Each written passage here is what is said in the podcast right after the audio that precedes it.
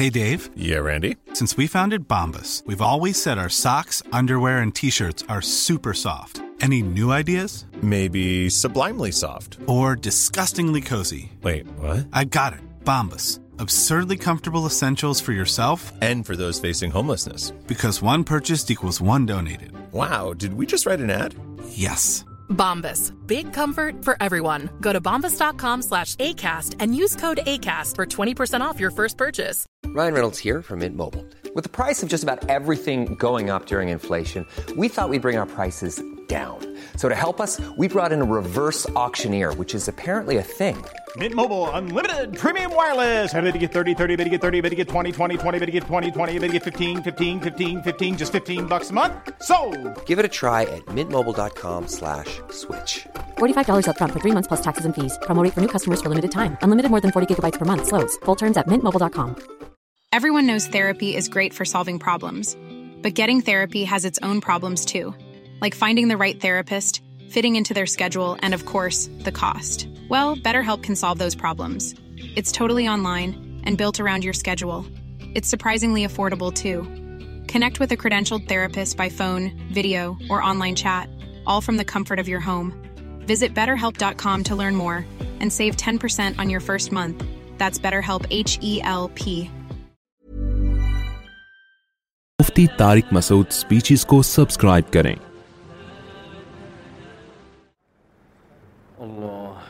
الحمد لله نحمده ونصلي على رسوله الكريم أما بعد فاعوذ بالله من الشيطان الرجيم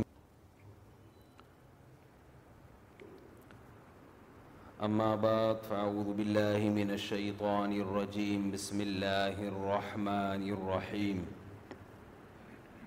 فأما من أوتي كتابه بيمينه فيقول ها أم كتابيه انی ظننت انی ملاق حسابیا فہو فی عیشت راضیہ فی جنت عالیت قطوفها عالی قطوف ربونی امبا بما اسلفتم فلع مل الخالیہ سورہ الحاقہ کی ان آیات پر درس چل رہا ہے کئی ہفتوں سے اللہ نے فرمایا جس کو اعمال نامہ دائیں ہاتھ میں دے دیا گیا وہ اتنا خوش ہوگا وہ کہے گا اے لوگو اقرعو کتابیہ میرا اعمال نامہ پڑھو اس سے پہلے کیا حالت تھی کہ آدم علیہ السلام کہیں گے نفسی نفسی حضرت عیسیٰ کہیں گے نفسی نفسی مجھے تو اپنی فکر ہے جب پیغمبروں کا یہ حال ہوگا تو عام آدمی کی کیا حالت ہوگی قرآن کہتا ہے جب اعمال نامہ مل جائے گا اور حدیث میں آتا ہے کہ ہر شخص کو اللہ کے سامنے ایسے پیش ہونا ہے لئی سبئی ہوں و بئی اللہ ترجمان درمیان میں کوئی تیسرا نہیں ہوگا اور اس طرح اللہ کے سامنے پیش ہوگا کہ سامنے اللہ ہے ایک طرف جنت ہے اور ایک طرف جہنم کی بھڑکتی ہوئی آگ ہے سوچیں کیا عالم ہوگا انسان کا قرآن کہتا ہے ایسے موقع پہ جب عام علامہ دائیں ہاتھ میں دے دیا جائے گا یہ اس کی علامت ہے کہ یہ شخص کامیاب فیقول وہ واپس پلٹے گا پہلے یہ کیفیت تھی کہ اپنے باپ سے دور بھاگ رہا تھا اپنی بیوی سے دور بھاگ رہا تھا اپنے بھائی سے دور بھاگ رہا تھا اپنے خاندان سے دور بھاگ رہا تھا اور اب سب سے پہلے اپنے خاندان کو پکارے گا ایک اور او کتابیا میرا مال نامہ پڑھو انی وننتو مجھے یقین تھا انی ملاقن حسابیہ کہ میری اپنے حساب سے ملاقات ہونے والی ہے میرا یہ نظریہ نہیں تھا کہ ہم جو کچھ کریں مر کے سب ختم ہو جائے گا یہ بے وقوف اور احمق لوگوں کا نظریہ ہے کہ انسان سو انسانوں کو قتل کر کے جائے تو بھی کوئی رزلٹ نہیں سو انسانوں کا پیٹ بھر کے جائے کو بھی تو بھی کوئی رزلٹ نہیں ہے ایم ہی بنا کے بنانے والے نے چھوڑ دیا یہ احمقوں اور بے وقوفوں کا نظریہ ہے مادہ پرستوں کا یعلمون ظاہرا من الحیات دنیا جو اس دنیا کے ظاہر سے دھوکہ کھاتے ہیں اس دنیا کے ظاہر سے دھوکہ کھا جاتے ہیں آج بہت سارے آپ کو پڑھے لکھے لوگ نظر آئیں گے جو اس دنیا کے ظاہر سے دھوکہ کھاتے ہیں لوگ گائیڈنس لیتے ہیں یا تو مذہب سے اور آج کل گائیڈنس لے رہے ہیں مذہب کو جب نکال دیا تو موٹیویشنل اسپیکر سے گائیڈنس لے رہے ہیں انسان کو کاؤنسلنگ کی ضرورت ہوتی ہے گائیڈنس کی ضرورت ہوتی ہے تو وہ کہتا ہے یار جو مجھ سے زیادہ پڑھا لکھا ہے میں اس کو فالو کروں اس سے سمجھوں مجھے کیا کرنا چاہیے تو اب علماء کو تو لوگ سنتے نہیں ہیں جو دنیا پرست لوگ ہیں کہتے ہیں انہیں کیا پتا یہ پڑھے لکھے تو ہیں نہیں بہت سو کو انگلش نہیں آتی بہت سو کو سائنس کا پتہ نہیں ہے ان سے نیوٹن کا پہلا قانون پوچھ لو وہ نہیں پتہ ہوگا دوسرا لا پوچھ لو وہ نہیں پتہ ہوگا بہت سوں کو تو نیوٹن کا ہی نہیں پتہ یہ کیا ہمیں گائیڈ کریں گے جاہل اجڈ گنوار ان کو ربنا آتینا آتی نہ پھر دنیا حسنتوں و فی الآخرتی حسنا یہ دعا یاد ہے اس کا سائنس سے کوئی تعلق ہے بولو ان کو بہت زیادہ رب ورحم وانت خیر الرحمین یہ آتی ہے ان کو سور فاتحہ یاد ہے تو یہ پڑھے لکھے نہیں ہیں یہ کون لوگ ہیں جاہل یہ ہمیں کیا سمجھائیں گے کیسے لائف گزارنی ہے ہمیں سمجھانے کے لیے ضروری ہے کہ جو سمجھانے والا ہو سب سے پہلے اس کو انگلش اس کو تاکہ دنیا کا پتہ ہو دنیا کا پتہ ہو پھر ہم ان سے سیکھیں گے وہ کیا کریں گے آسان سی بات کو گھما پھر پھرا کے پیچیدہ کر کے بیان مجھے کلک اصل میں شارٹ کلپ دیکھا اس پہ اتنی ہنسی آئی ہے موٹیویشنل اسپیکر غلط باتیں نہیں کرتے بہت سی اچھی باتیں بھی کرتے ہیں کوئی ان کا مذاق اڑانا مقصد نہیں ہے لیکن ان میں بعض بڑے بڑے پھینکو ہوتے ہیں تو کل کسی نے مجھے ایک مزاحیہ کلپ بھیجا اس نے کسی موٹیویشنل اسپیکر کا بہت مذاق اڑایا تھا وہ موٹیویشنل اسپیکر کہہ رہا تھا کہ میرا مقصد اس کا مذاق اڑانا نہیں ہے میرا مقصد تفریح ہے چھٹکلا آ گیا نا مجھے مزہ آیا ہنسی آئی تو میں بھی ہنس لیا باقی میرا مقصد مذاق اڑانا نہیں ہے اور اس کی بات جس بات پہ مذاق اڑایا وہ بات بھی کوئی اتنی غلط نہیں تھی لیکن آپ کو پتہ ہے پاکستانی قوم کسے چھوڑتی ہے تو وہ اسپیکر بڑا مشہور آدمی ہے وہ لوگوں کو سمجھا رہا ہے کہ لائف میں مصیبتیں آتی ہیں تو جیسے چائے کے اوپر بلائی آ جائے نا تو پھونک مار کے ملائی ہٹا کے چائے پی لیتے ایسے ہی زندگی میں مصیبتیں آئیں پھونک مار کے ہٹاؤ اور چلتے رہو لائف مصیبتوں کی وجہ سے رکو نہیں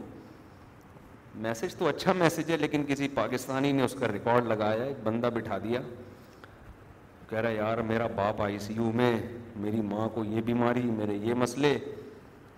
اس نے اس کی تقریر سن کے کہا مصیبتیں چائے میں ملائی کی طرح ہیں بھوک مارو سائڈ پہ اس نے کہا ابا کو سائڈ پہ لگاؤں میں کیا ابا کو میں کیا کروں سائڈ پہ لگاؤں اس ٹینشن کا علاج بتا میں کیا کروں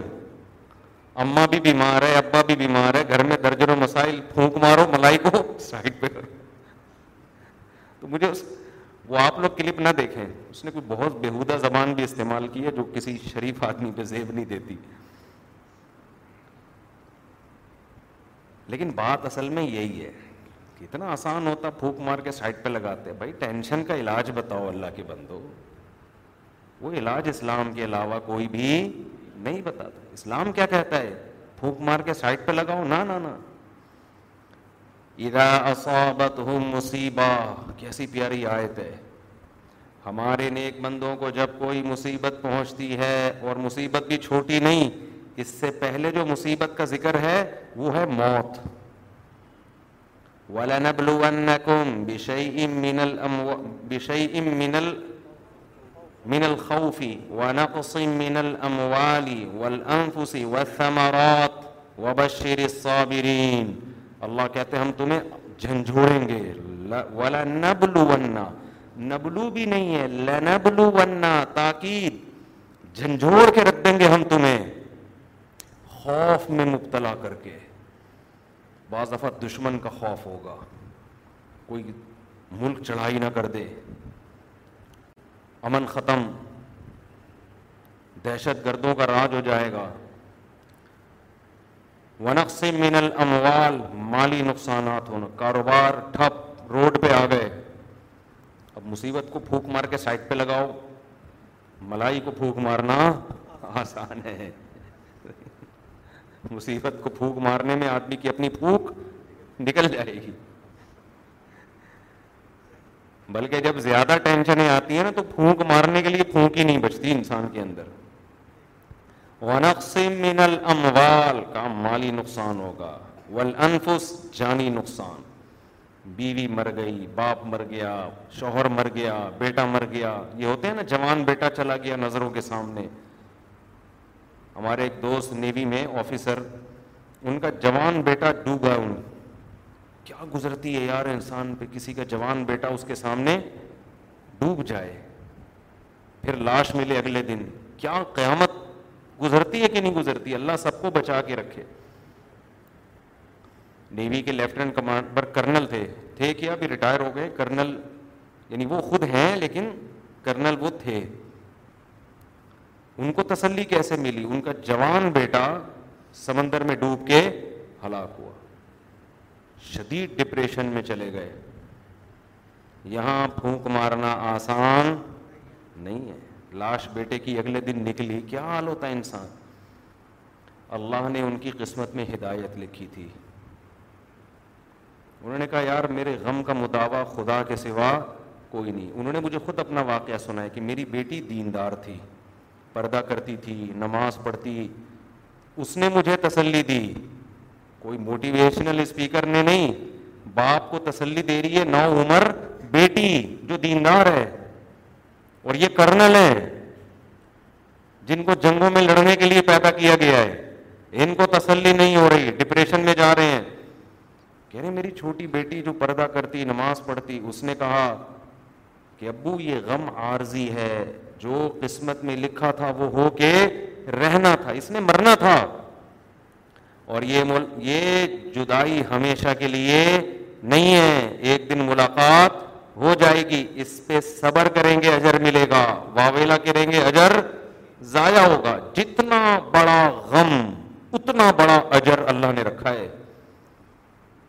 حدیث میں آتا ہے رسول اللہ صلی اللہ علیہ وسلم نے فرمایا بعض دفعہ ایسا ہوتا ہے ان اللہ اذا احب جب اللہ محبت کرتے ہیں مصیبت میں ڈال دیتے ہیں اس مصیبت میں اس کا دل نرم ہو کے اللہ کی طرف مائل ہو جاتا ہے ان کے ساتھ بھی ایسا ہی ہوا اس مصیبت میں دل ہو گیا نرم ان کو لگا کہ بھائی سکون اللہ کے سوا کسی کے پاس نہیں ہے داڑھی رکھ لی نوازی بن گئے جامعۃ الرشید سے تعلق ہوا جامعۃ الرشید نے ان کے ذمے کچھ کام لگائے آج بہت سارے کاموں کو جامعہ کے انہوں نے سنبھالا ہوا ہے اسٹائل کرنلوں والا ہی ہے فوجی میں یہ بڑا مسئلہ ہوتا ہے اس کے ذمے کوئی کام بھی دے دو نا اس کا اسٹائل وہی رہتا ہے ان کے ذمے اسکول لگایا وہ فوجی اسٹائل سے چلانا شروع کر دیا انہوں نے فوجی اسٹائل سے پہلے تو اساتذہ پریشان ہو بھائی یہ میدان جنگ ہے یہ کیا ہے خیر ان کا اسٹائل چینج نہیں ہوا انہوں نے کہا تم چینج ہو جاؤ ہم چینج اب وہ اسکول پتہ نہیں چل رہا کہ وہ ہے کیا ڈسپلن اتنا زیادہ نا بالکل اچھا ہے خیر کچھ لوگ بھاگ بھی گئے وہاں سے نا بولا بھائی ہم ان کو افورڈ نہیں کر سکتے خیر تو کیا ہے اس غم میں ایسا نہیں تھا کہ پھوک مار کے سائڈ پہ ہو لیے بیٹی نے تسلی دی وہ خود مجھے انہوں نے اپنا واقعہ انہوں نے اپنا واقعہ بھرے مجمے میں سنایا لوگوں کو مجھے بھی میری تو دوستی ہے مجمے میں بھی سنایا یار میری بچی کی وجہ سے آج میری اتنی بڑی داڑھی ہے میں آج میں نماز پڑھتا ہوں مجھے سکون ہے زندگی میں نہ وہ بچی کوئی سائنٹسٹ تھی نہ وہ بچی کوئی موٹیویشنل اسپیکر ہے نہ اس بچی کو کوئی خاص انگلش آتی بھی تو نو عمر بچی ہے وہ نہ اس بچی نے کوئی ورک شاپس کی ہوئی ہیں اسٹریس مینجمنٹ کی ہے بھائی نہ اس کو کوئی نفسیاتی ڈاکٹر سے اس بچی کا تعلق ہے نہ وہ خود نفسیاتی ڈاکٹر ہے جو کام بڑے بڑے نفسیاتی ڈاکٹر سائیکولوجسٹ نہیں کر سکے وہ کام ایک نو عمر بچی نے کر دکھایا کیا تسلی ایک ہی جملہ بھائی ہم آخرت کے لیے بنے ہیں ہم دنیا کے لیے ہے ہی نہیں ہے ہی نہیں ہم دنیا تو نبی نے کیا فرمایا اللہ ہم سب کو مصیبتوں سے بچائے دعا یہی مانگنی چاہیے نبی نے فرمایا ایک شخص قیامت کے دن اس کا ترازو نیکیوں سے بھرا ہوا ہوگا اتنا وزن ہوگا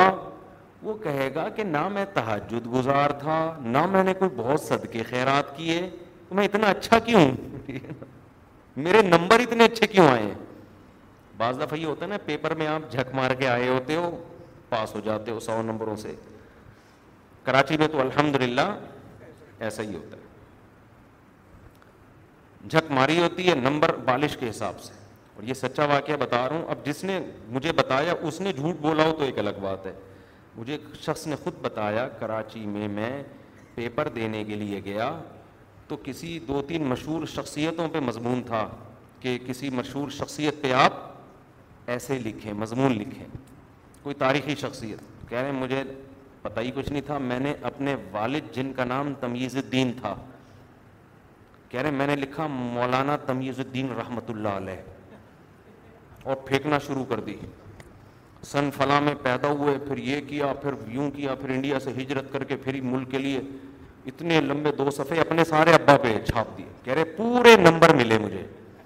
اس لیے کہ جو ان پرچے چیک کرنے والا تھا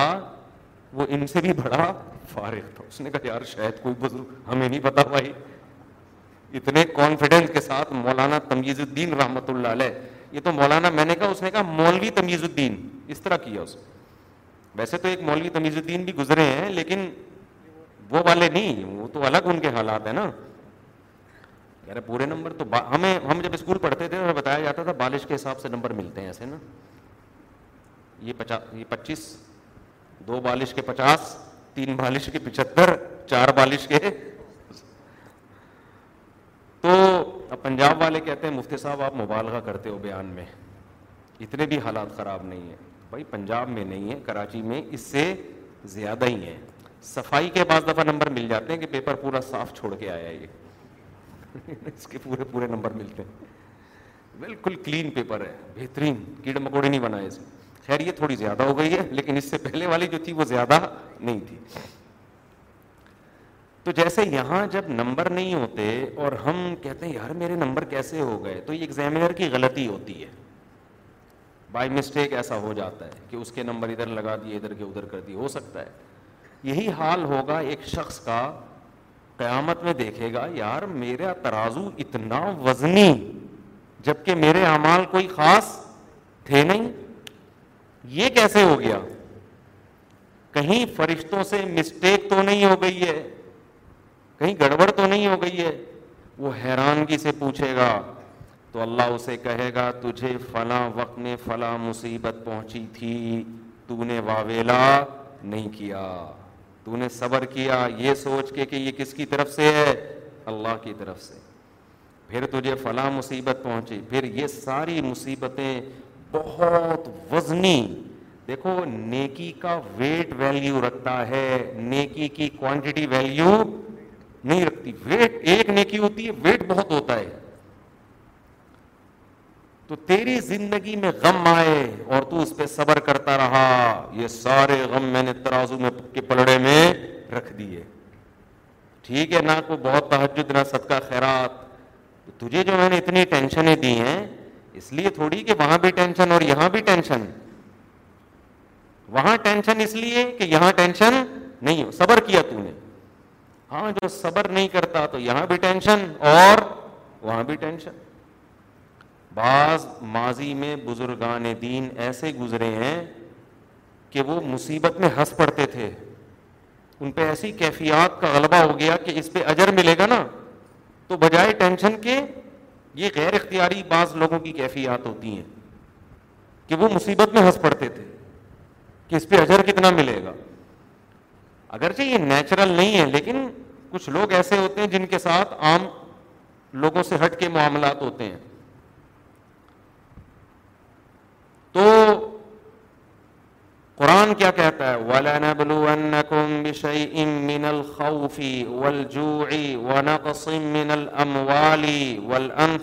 جانے بھی جائیں گی وہرات پھلوں میں بھی نقصان ہوگا پیداوار میں نقصان ہوگا تو اللہ کیا کریں نبی کو حکم دیا وبشر شیر ایسے موقع پہ جو صبر کرنے والے ہیں انہیں خوشخبری یہ نہیں کہا کہ ان سے کہیں کہ جب یہ ٹینشنیں آئیں پھوک مارو ملائی کی طرح ہے بھائی یہ ایسے جیسے چائے میں نے کہا یہ مثال مجھ پہ اس لیے فٹ نہیں آتی کہ میں تو چائے میں ملائی سب سے پہلے پیتا ہوں ہم تو جب چائے میں موٹی ملائی جمی ہو تو وہ پہلے پیو پھر آخر میں جو چینی بچی ہوتی ہے کتنا مزہ آتا ہے کہ نہیں آتا چینی ویسے کھائی نہیں جاتی کبھی بھی لیکن چائے کے آخر میں جو چینی کے چند ذرات ہوتے ہیں نا وہ بڑا مزہ آتا ہے کھانے میں پینے میں چائے بھی پیو اور وہ چینی کے آخر میں پتہ نہیں مجھے آتا ہے سب کو باقیوں کو نہیں پتا سب کو ہی آتا ہے میرا خیال ہے تو قرآن کہتا ہے صبر کرنے والوں کو آپ خوشخبری سنا دیں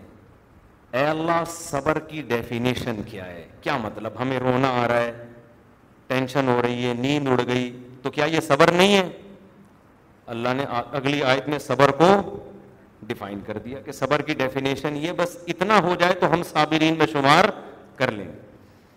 وہ صبر کی ڈیفینیشن کیا ہے یہ نہیں ہے کہ رونا نہ آئے وہ تو غم میں رونا بھی آتا ہے بعض دفعہ نیند بھی اڑ جاتی ہے انسان کی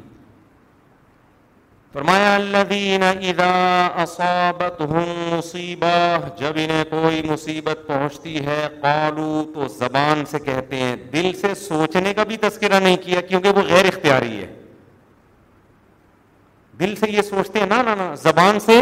یہ کہتے ہیں کیونکہ دل کا سوچنا آپ کے اختیار میں نہیں ہے بعض دفعہ آدمی دل میں نہیں سوچ رہا ہوتا یہ نہیں سوچا جاتا اس سے وہ کہتا ہے اللہ یہ کیوں ہو میرے ساتھ یہ غیر اختیاری ہے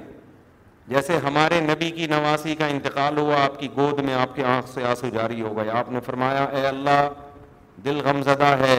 لیکن زبان وہ کہے گی جس پہ تو راضی ہوگا کنٹرول ہمارا دل پہ نہیں ہے کنٹرول ہمارا کس پہ ہے زبان پہ زبان سے ہم اچھا جملہ کہیں گے دل میں تو رونا آ رہا ہے وہ ہمارے اختیار میں نہیں ہے تو اس لیے اللہ نے یہ نہیں کہا کہ صابرین انہیں کہتے ہیں جو دل میں یہ کرتے ہیں نہ زبان سے یہ کہتے ہیں کیا کہتے ہیں انا للہ ہم کس کے غلام ہیں اللہ کے غلام پر اپنی مرضی نہیں چلتی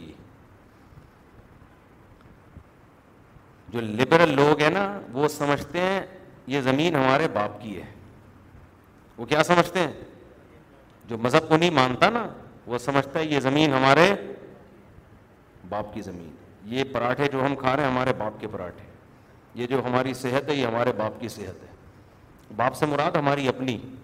جب کسی کی کوئی چیز ہوتی ہے تو اس کو اس کے باپ سے تعبیر کیا جاتا ہے بھائی تیرے باپ کی سائیکل ہے جو ایسے چلا رہا ہے کہہ رہے ہوتے ہیں نا لوگ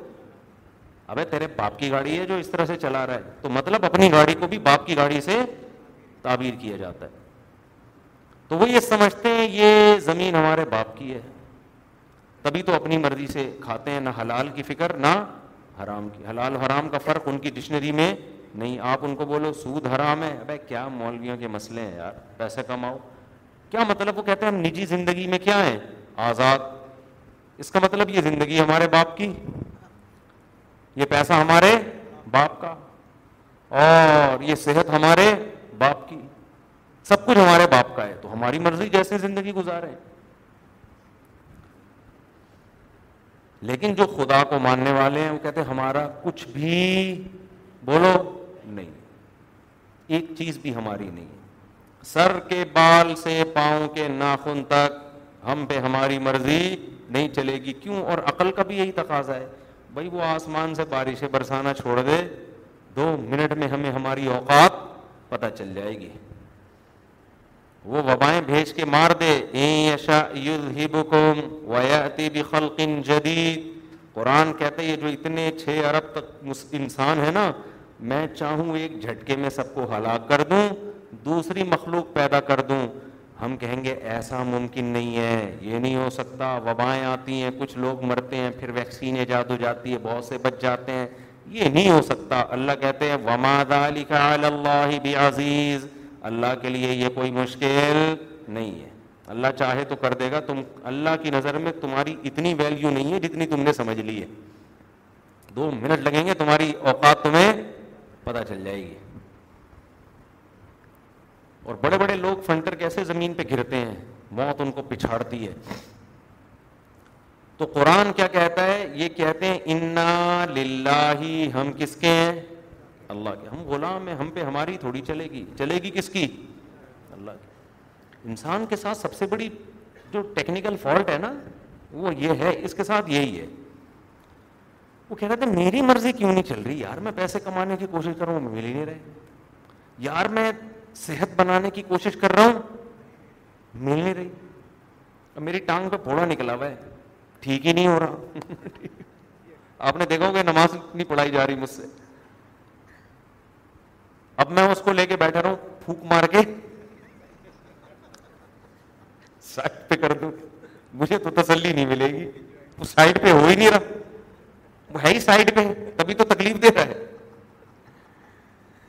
یہی سوچتے ہیں کہ یار ہم ہم پہ ہماری مرضی نہیں چلے گی آ او کر لیتے ہیں جب زیادہ درد ہوتا ہے اینٹی بایوٹک میں کھا نہیں رہا تاکہ خود ہی ٹھیک ہو جائے نہیں ہوا تو پھر اینٹی بایوٹک کھا لیں گے مجبوری ہے کوشش کر رہے ہیں خود ہی خود ہی صحیح ہو جائے اللہ نہ کرے اینٹی بایوٹک سے بھی ٹھیک نہیں ہوا تو کیا کر لیں گے پھوک پھر بھی نہیں ماریں گے بھائی یہ مستقل ایک ٹینشن ہے پھونک مار کے دائیں بائیں نہیں ہوگی ہر چیز سوتے ہوئے میں مشکل کھانا کھاتے ہوئے ٹیسیں اٹھ رہی ہیں نماز پڑھتے ہوئے ٹیسے اٹھ رہی ہیں اس کا حل یہی ہے اس کو پھونک مار کے سائڈ پہ کر نہیں سکتے آپ تکلیف ہوتی ہے نا تو تو مسلسل ٹارچر کرتی ہے انسان کو اس کا یہ کہ سارے کام کاج چھوڑ کے بیٹھ جائیں گے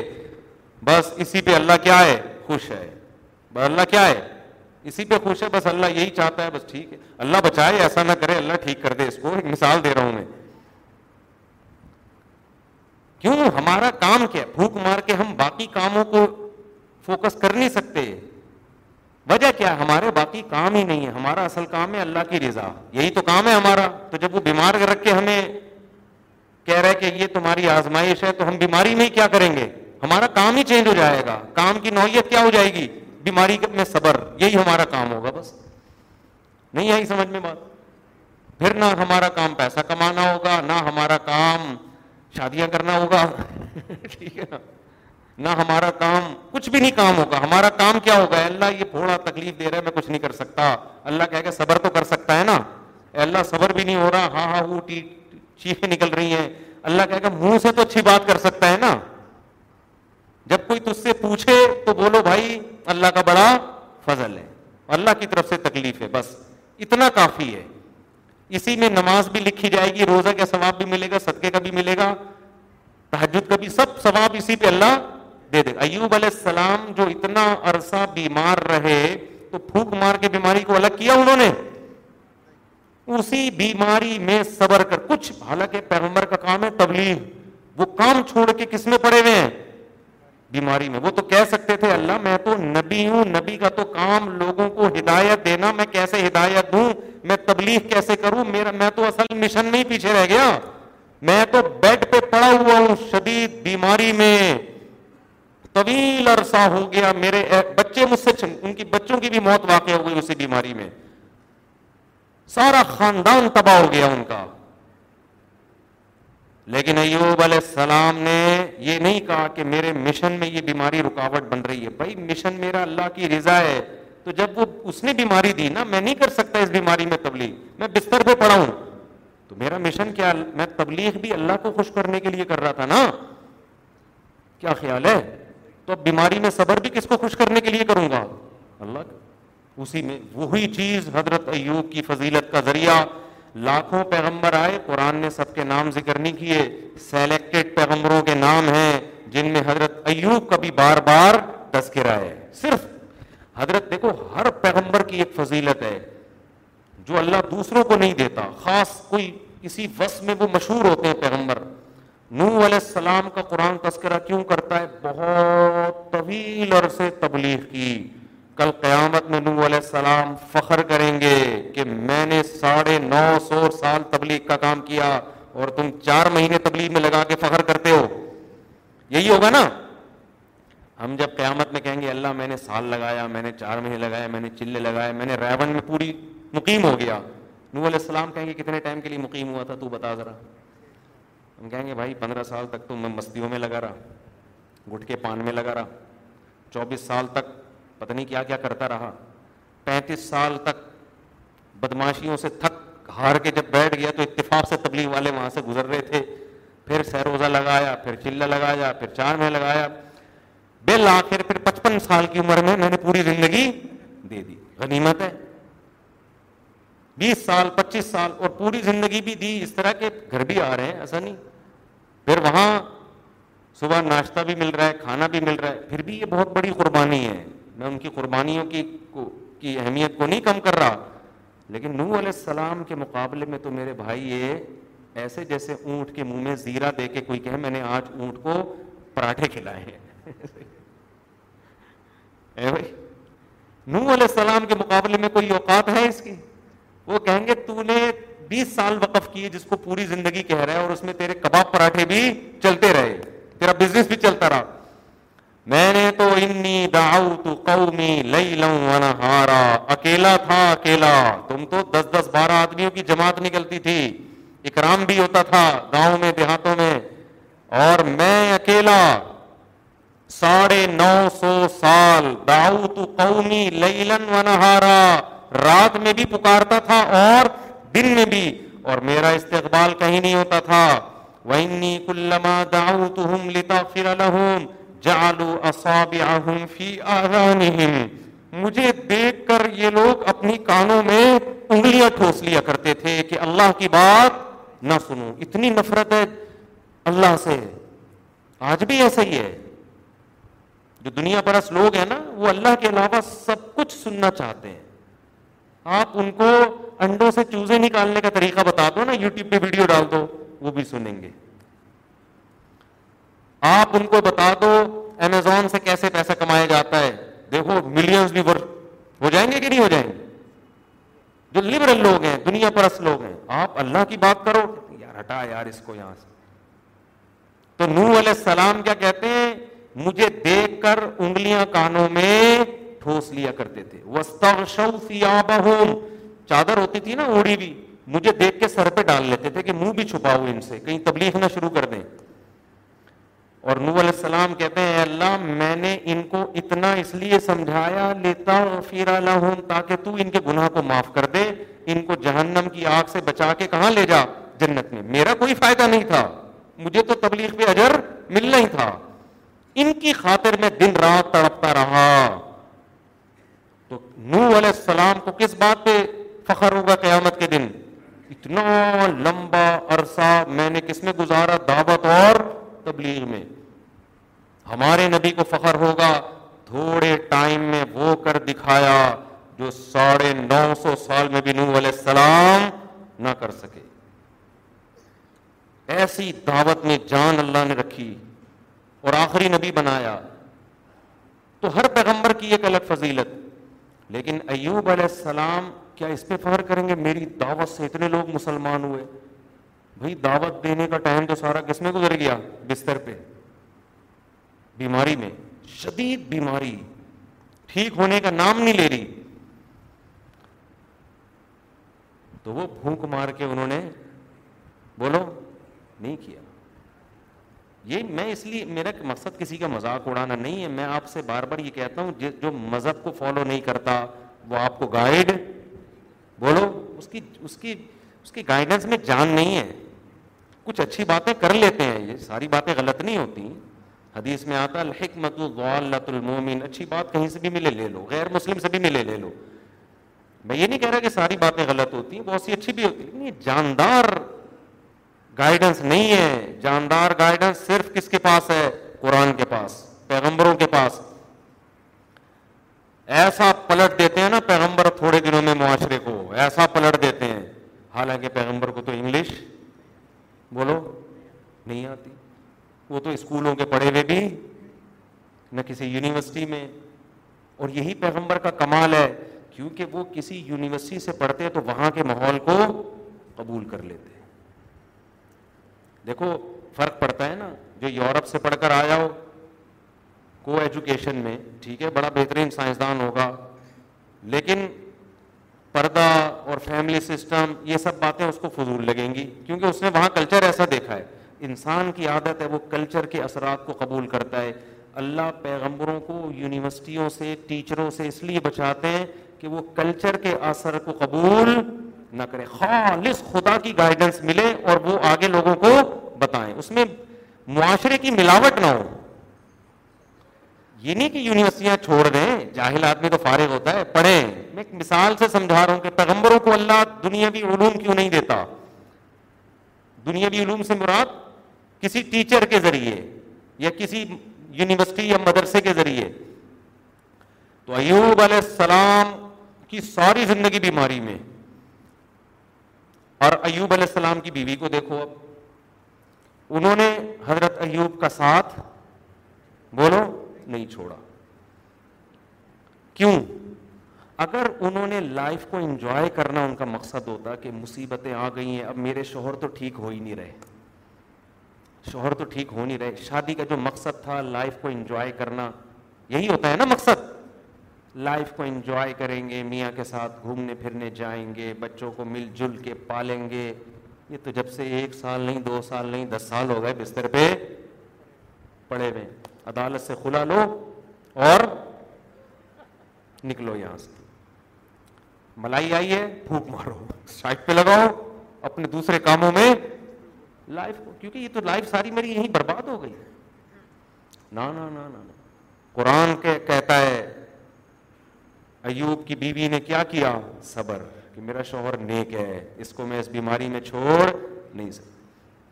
اللہ نے کیسی قدر کی حضرت ایوب کی بیوی کی وہ بھی کامیاب ہوئیں اس آزمائش میں زندگی گزر گئی اپنے شوہر کی خدمت کرتے کرتے آج بیوی میں کوئی تھوڑا سا دیکھو کچھ فالٹ ہوتے ہیں جو اپنے اختیار سے ہوتے ہیں اس فالٹ میں علیحدگی سمجھ میں آتی ہے بیوی بالکل بات نہیں مانتی بالکل بد اخلاق ہے یہ سب چیزیں اس کے کنٹرول میں ہے نا ان باتوں پہ علیحدگی ہو یہ میاں جان کر کماتا ہی نہیں ہے کم بخت خرچہ نہیں اٹھاتا مارتا پیٹتا ہے اس بات پہ عورت طلاق کا مطالبہ کرے بات سمجھ میں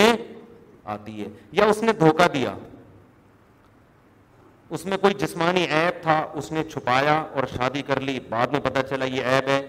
سمجھ میں آتا بھائی دھوکے باز آدمی سے علیحدگی بولو نا اختیار کی جائے دھوکا کیوں دیا چوتھی کر رہا ہے بتا پہلی رائے ہوتا ہے یہ جھوٹ کیوں بولا آمدن تیری بیس ہزار ہے اور بتائی تو نے ڈیڑھ لاکھ تھی یہ سمجھ میں آتا ہے دھوکے باز آدمی ہے لیکن بھائی آمدن ڈیڑھ لاکھ بتائی تھی اور شادی کے وقت ڈیڑھ لاکھ ہی نکلی شادی کرتے ہی جاب لیس ہو گیا بےچارا باس نے وہ کمپنی بند ہو گئی اب یہ اس کا قصور ہے کیا ہو گیا اب اس کا قصور تھوڑی ہے یہ تو قدرت کی طرف سے ہے اب یہاں غیرت مند عورت ساتھ دے گی کوئی بات نہیں شریک حیات کا کی تو ڈیفینیشن یہی ہے کہ خوشی اور غم دونوں میں ہم آپ کے ساتھ ہیں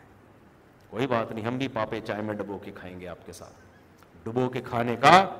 اپنا ہی مزہ اس دن جب آپ رشتہ لینے آئے تھے اس وقت آپ نے ڈبو کے نہیں کھایا تھا اس خوف سے کہ انکار نہ ہو جائے اب میں بھی بسکٹ ڈبو ڈبو کے کھاؤں گی اور آپ بھی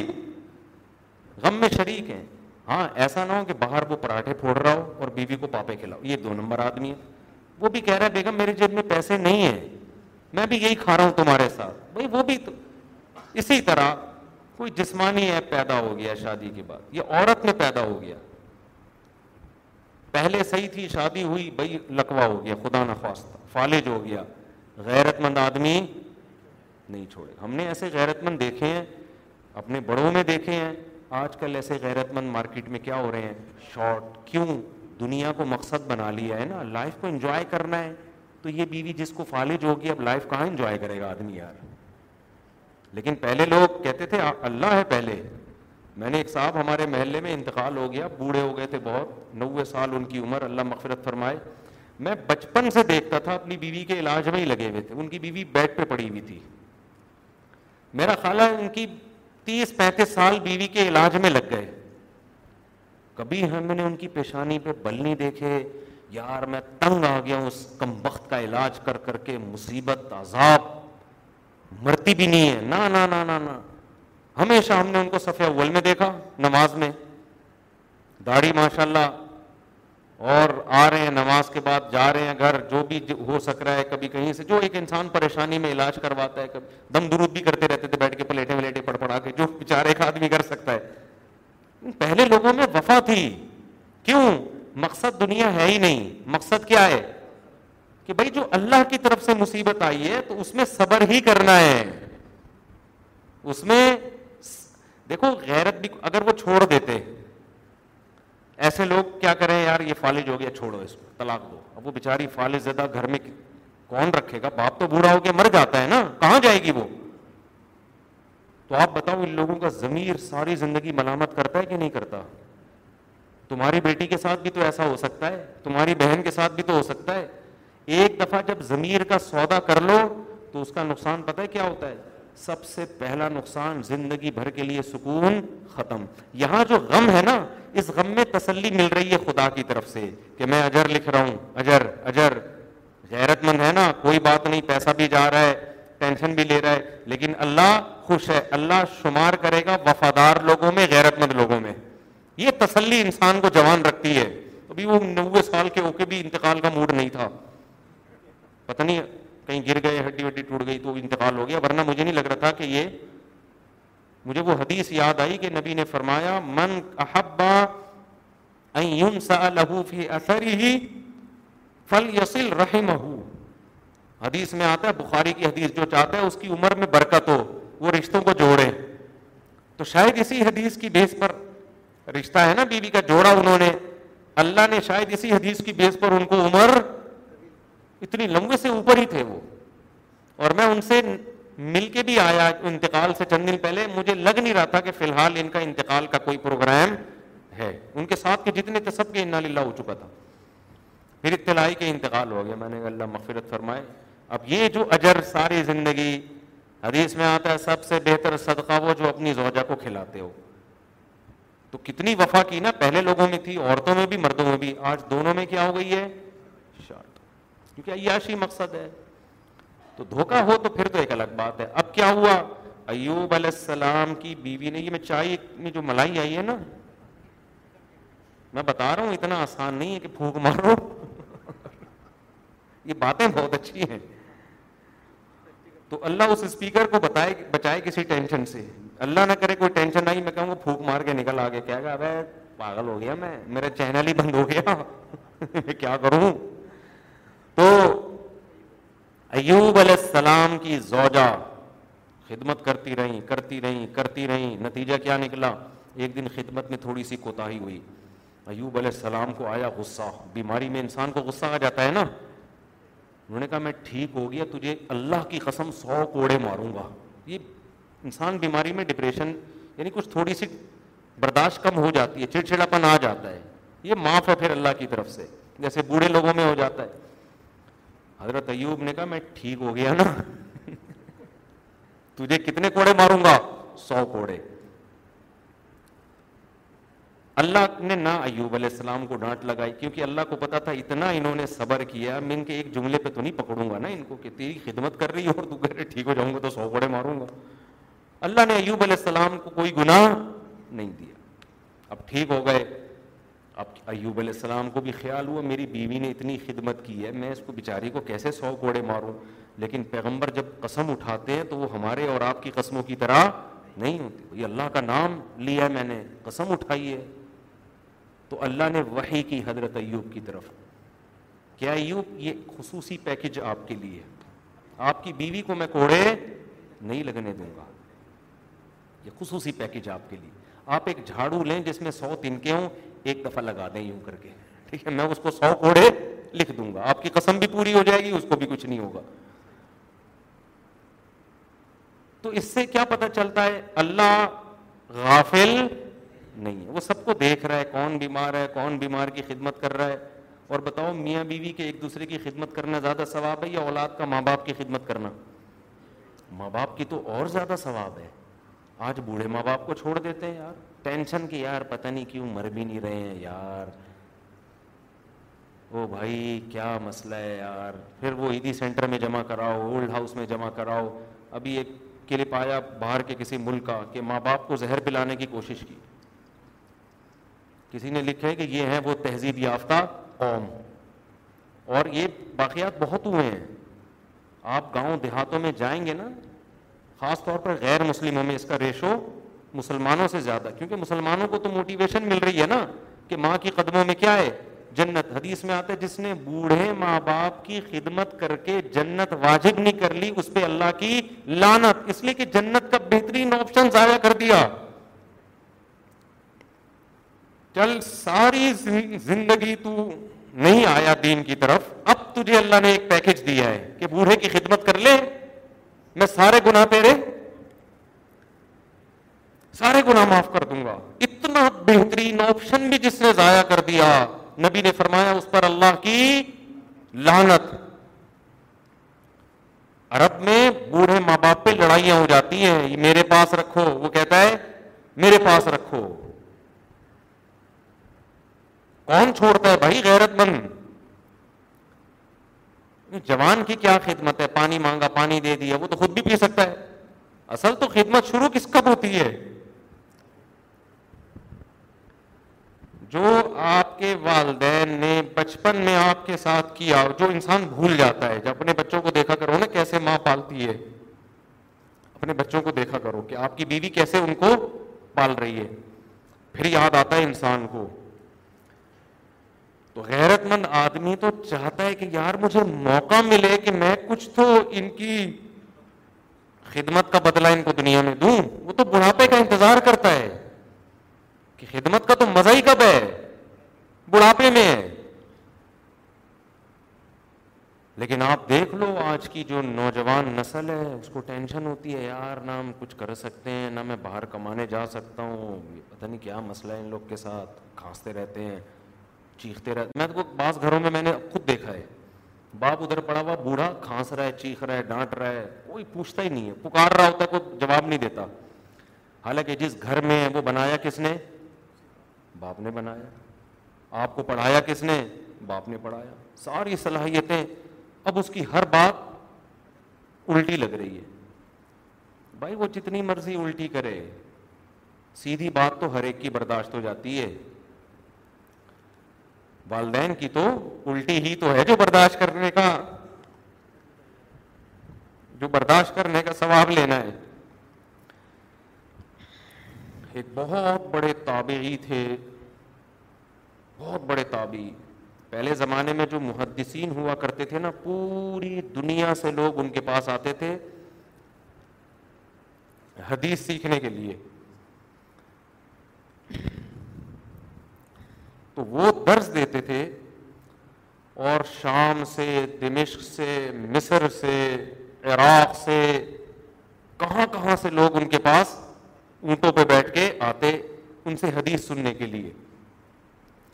بڑا مجمع لگا ہوتا بڑے بڑے مشائق ان کی ماں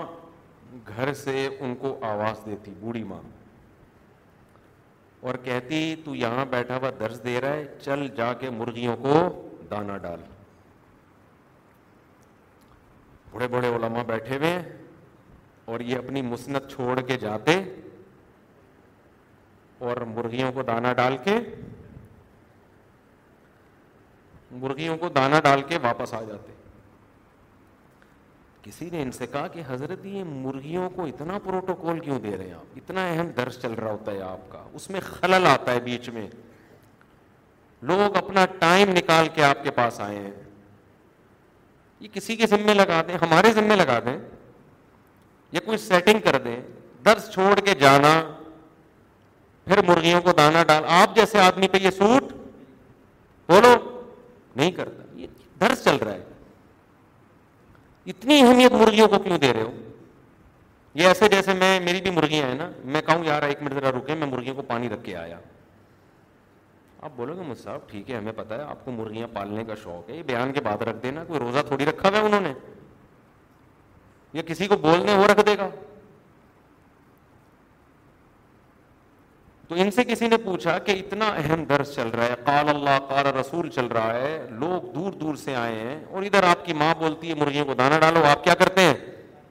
دانا ڈالنے انہوں نے فرمایا دیکھو مرغیوں کی میرے دل میں اہمیت نہیں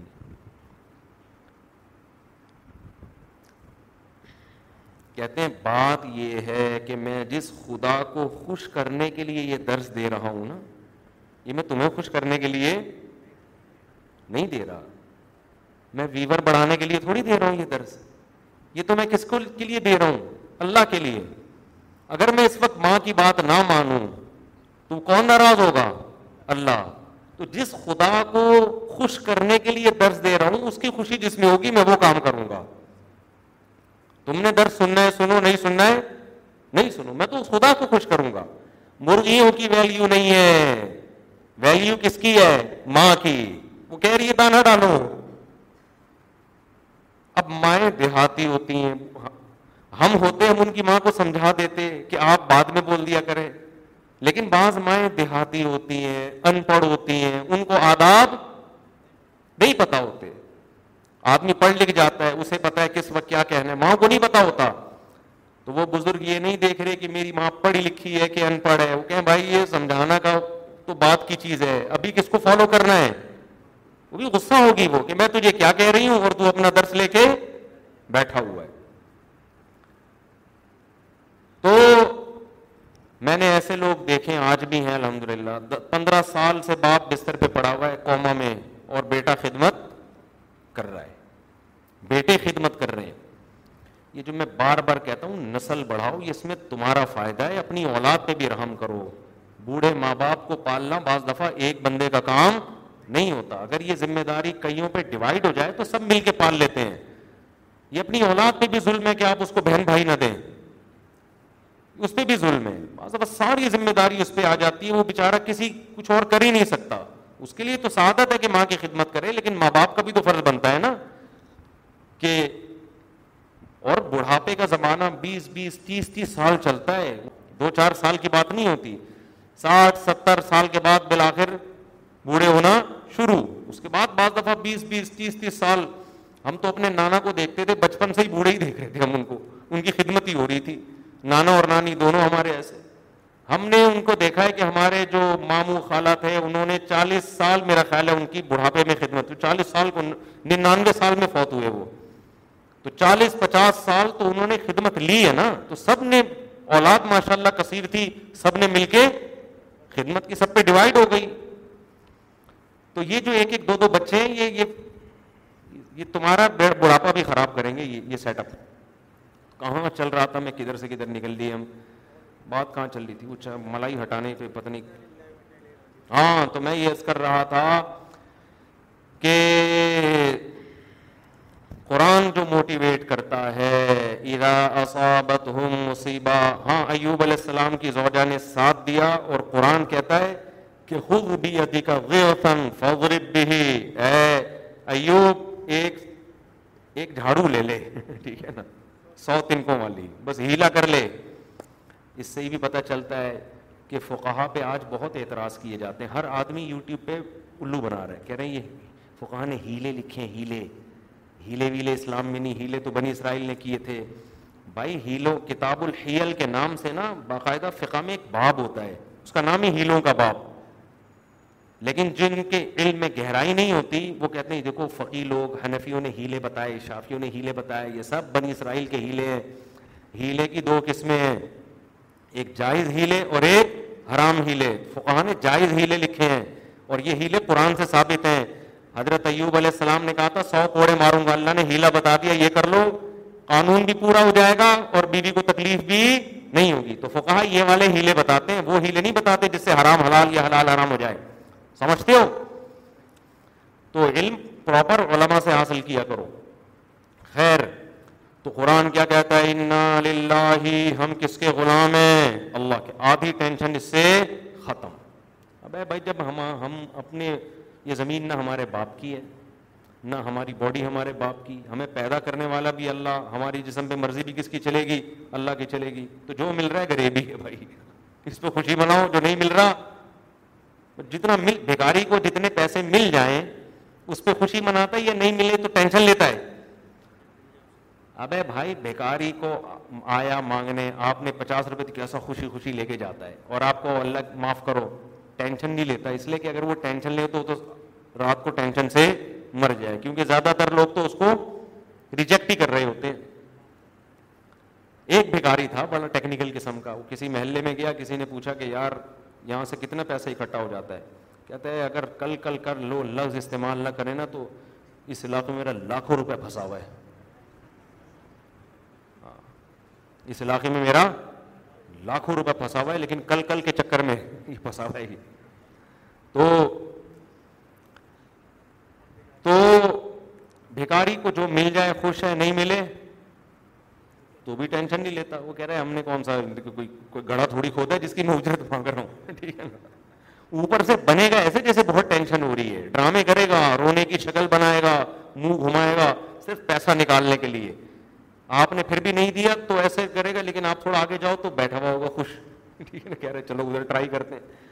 تو ہم تو بےکاری ہیں نہ ہم اپنی مرضی سے پیدا ہوئے نہ اپنی مرضی سے منیں گے مریں گے نہ بارش ہماری مرضی سے نہ خربوزہ ہماری مرضی سے پیدا ہوتا ہے نہ تربوز ہماری مرضی سے نہ انڈا ہماری مرضی سے ہم کوشش تو کر رہے ہیں مرغی ہماری مرضی سے انڈے دے تو مرغی اتنا تو آ گئی ہے سال میں روزانہ انڈا دینے پہ آ گئی ہے اس سے زیادہ آگے ہم ہماری مرضی ہے تو ہم کہتے ہیں ڈیلی تین انڈے چاہیے ہمیں یہاں ہماری مرضی چلتی ہے اگر ہماری مرضی چلے تو بھینس روزانہ چالیس کلو دودھ دے نہیں چلتی بھائی ایک حد تک ہے اس سے آگے اللہ کہے گا یہ بحث ہے یہ تیرے باپ کی بحث نہیں ہے یہ میری بحث ہے میں نے بنائی ہے میری مرضی سے دودھ دے گی تو جب بھی کوئی ٹینشن ہوا کرے نا اور پریشان بیٹھا ہوا کرو اور ٹینشن دور نہ ہو پیسہ نہیں آ رہا غربت ہے تو آپ بولو یہ تیرے باپ کا پیسہ نہیں ہے یہ پیسے کا مالک کون ہے اللہ ہے جس کو چاہے گا دے گا بیستی ہو جائے بولو تیرے باپ کی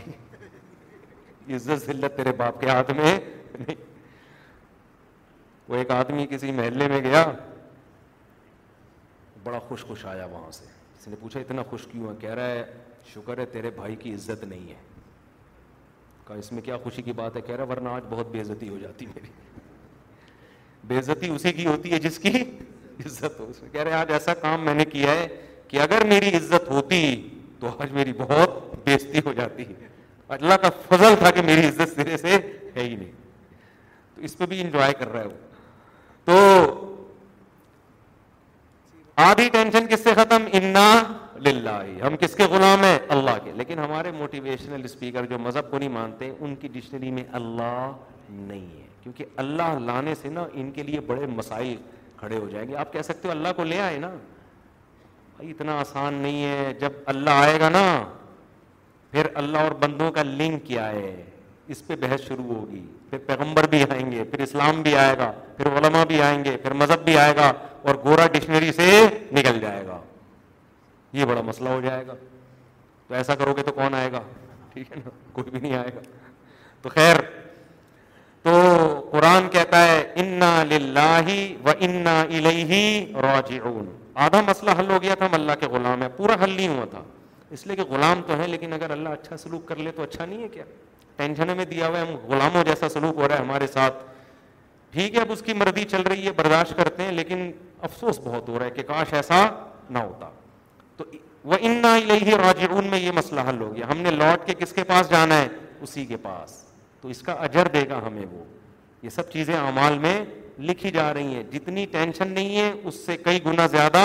اجر اس کا آلٹرنیٹ نیم البدل ملے گا جیسے ایوب علیہ السلام کو ملا یوسف علیہ السلام نے صبر کیا ان کو ملا یعقوب علیہ السلام نے صبر کیا ان کو ملا ان کے تو قرآن میں واقعات آ گئے ہمارے ضروری نہیں قرآن میں واقعات ہوں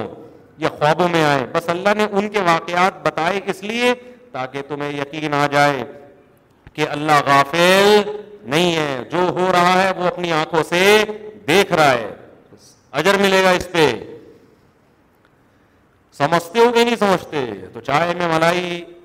ہٹانے سے کام بن رہا ہوتا میرے بھائی تو اللہ اتنے پیغمبروں کے واقعات اور ایوب علیہ السلام اور یعقوب علیہ السلام اور یوسف علیہ السلام اور یونس علیہ السلام کا مچھلی کے پیٹ میں اور تہ میں جانا یونس علیہ السلام نے اس موٹیویشنل اسپیکر کی تقریر سنی ہوتی مچھلی میں اندھیروں میں سمندر کی تہ میں ملائی میں چائے کی ملائی میں پھوک مارو نکلو کہتے بھائی اتنی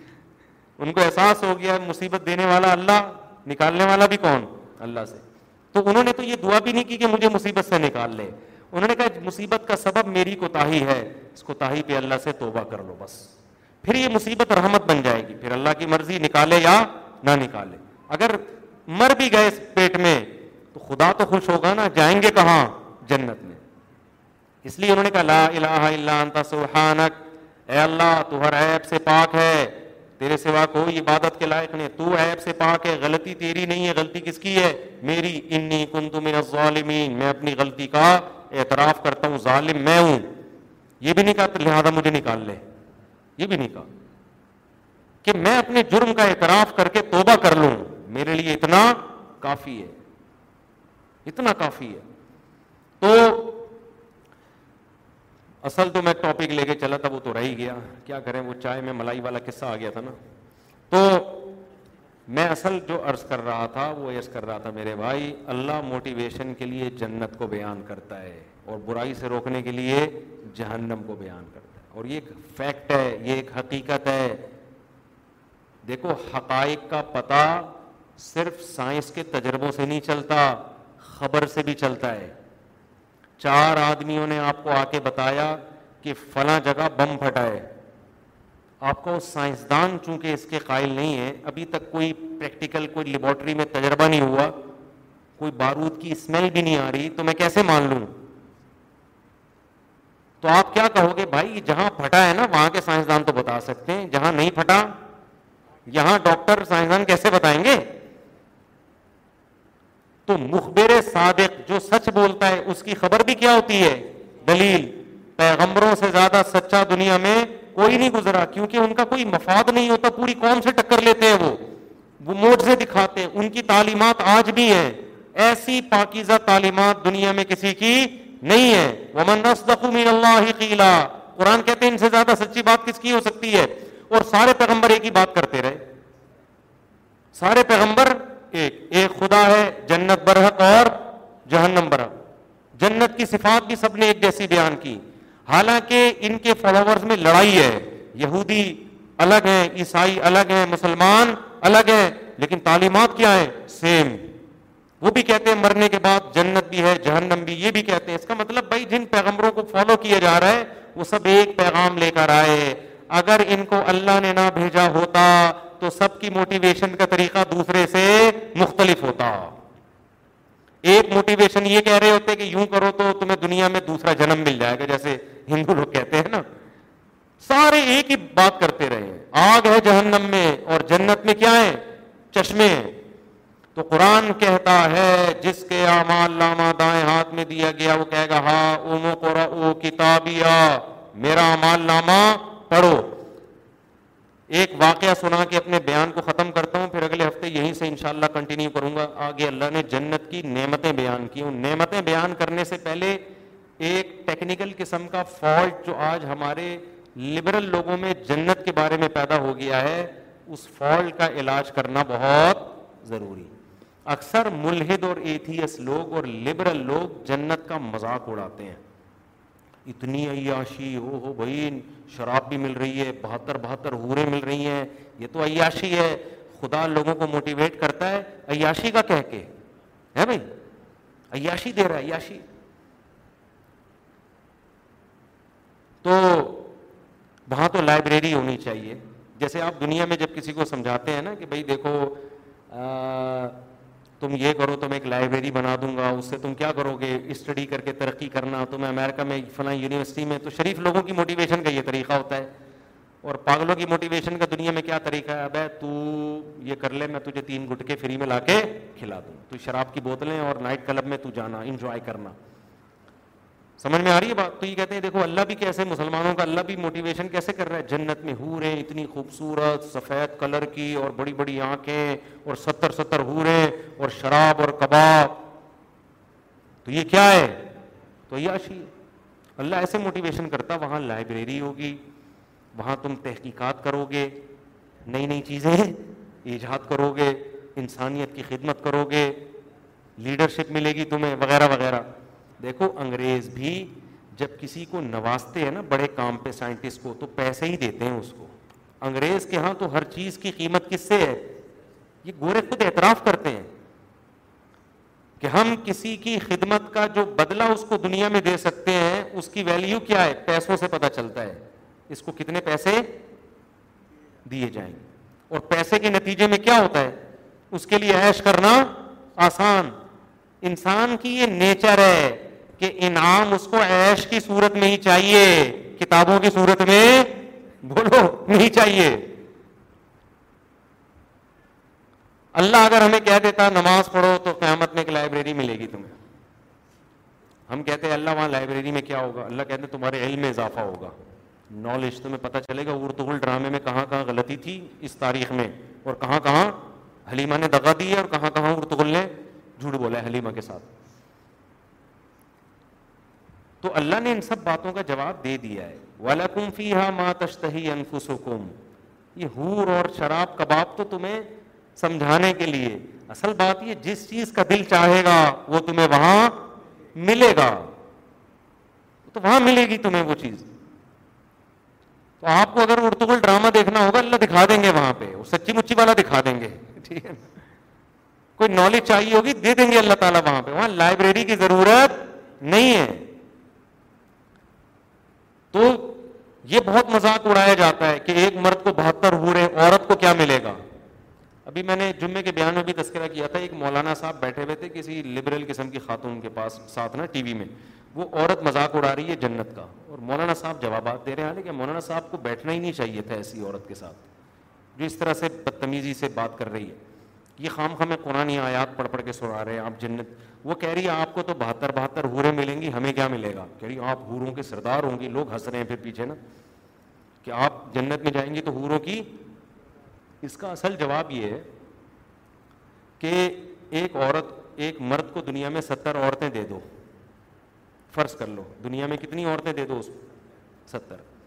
اور ایک عورت کو ستر آدمی دے کے تو دیکھو آپ اس کا بیڑا غرق نہ ہو جائے میرا نام بولو بدل دینا یقین نہ آئے ایک مرغے پہ دس مرغیاں میں رکھو آپ مرغا سارا دن لوفری کے علاوہ اس کا کوئی کام نہیں ہوگا لیکن الٹا کر کے دیکھو ذرا آپ اس معاملے کو ایک مرغی ہو اور ڈڑبے میں دس مرغے صبح جنازہ اٹھے گا اس مرغی کا جنازہ اٹھے گا یہ نیچر کے خلاف بات کرتے ہیں تو مولانا صاحب کو چاہیے تھا اس خاتون سے کہتے کہ انشاءاللہ شاء اللہ آپ کو بھی جنت میں بہتر مرد ملیں گے انشاءاللہ ہمیں اللہ کی رحمت سے امید ہے جس قسم کی حرکتیں اور باتیں آپ کر رہی ہو اللہ آپ کو جنت میں لے جا کے بہتر آدمی آپ کو دے دے گا اور پھر وہ خاتون خود ہی کہہ رہی تھی ایک مرد میں چالیس مردوں کے برابر بھی قوت ہوگی تو اب سوچ لو بہتر میں سے ہر مرد میں چالیس آدمیوں کے برابر قوت تو بہتر کو ذرا چالیس ہزار اپنے ذرا کیلکولیٹر پہ بولے سب آپ ذرا یہ نیک کام آپ کر لیں کوئی ہے کالو کا لیٹر ہے کسی کے پاس بہتر کو بھائی چالیس سے ضرب دو یار میں دے دیتا ہوں بہتر کو چالیس سے ضرب دے کے کے چھوڑوں گا اٹھائیس اٹھائیس سو سو اسی اسی تو وہ بہتر آدمی آدمیوں برابر ہوئے کہ نہیں ہو گئے اب سوچو ایک عورت کو اگر اٹھائیس سو اسی آدمی بطور ہسبینڈ کے دے دیے جائیں وہ عورت کہے گی اللہ جہنم میں بھیج دیتا یہ زیادہ اچھا تھا کیا خیال ہے یہ کامن سینس کے اسلام دین فطرت ہے نیچر کی بات کرتا ہے تو مرد کے لیے زیادہ بیویاں ہونا یہ نیچر ہے مرد کی یہ اس کے لیے فخر کی بات ہے عورت کے لیے ایک سے زیادہ مرد ہونا فخر کی بات نہیں ہے یہ ضرور ہے اس کا ایک آدمی ڈھنگ کا ہو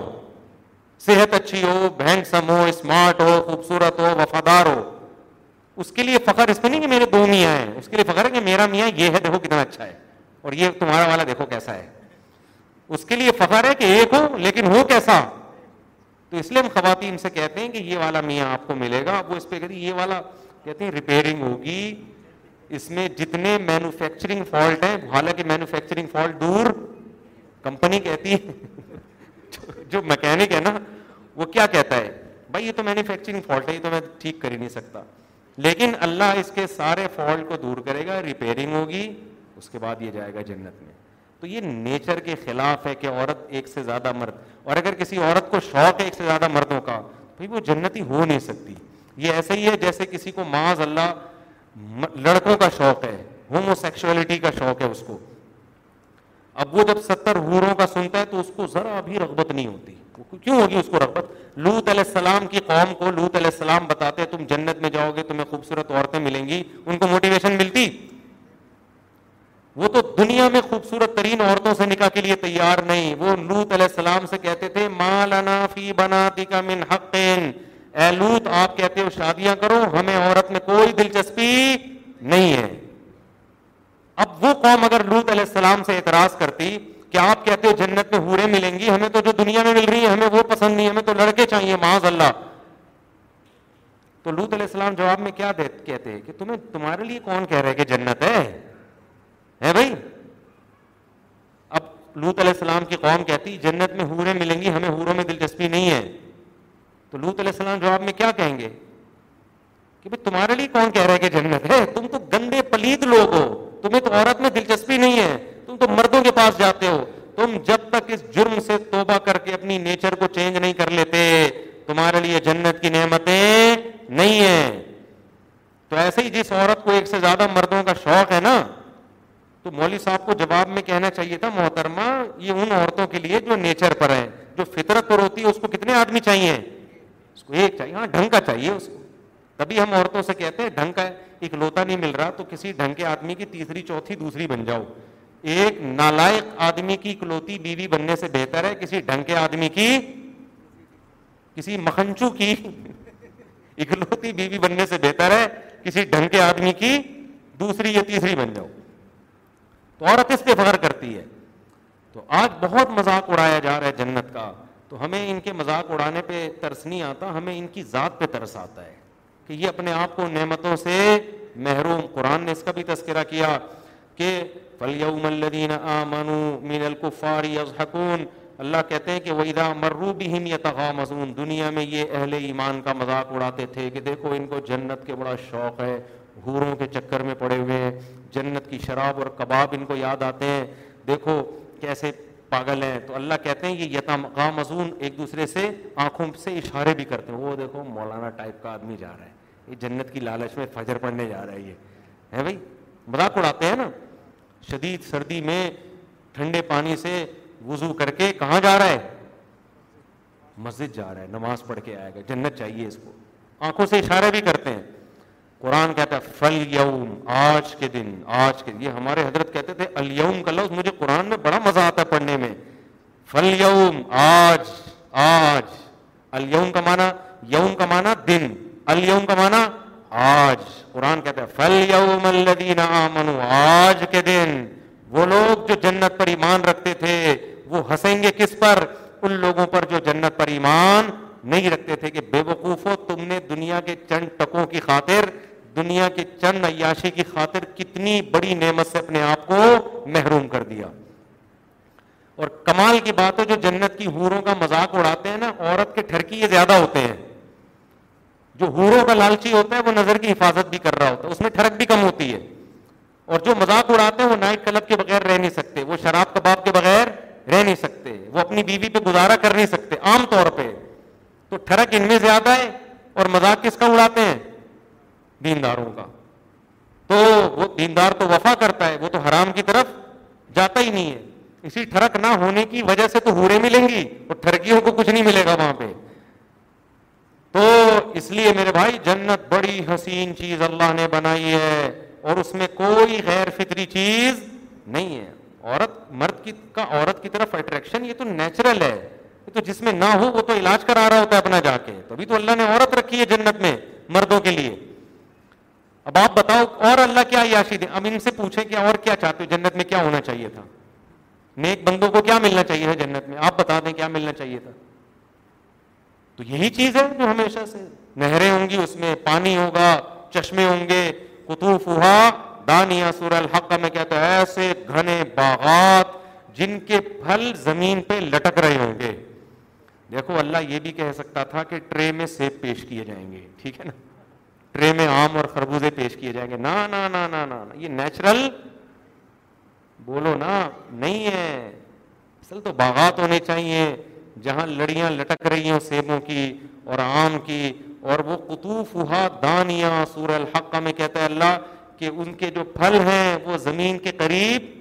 ٹہنیاں بوجھل ہونے کی وجہ سے زمین سے جھک رہی ہوں گی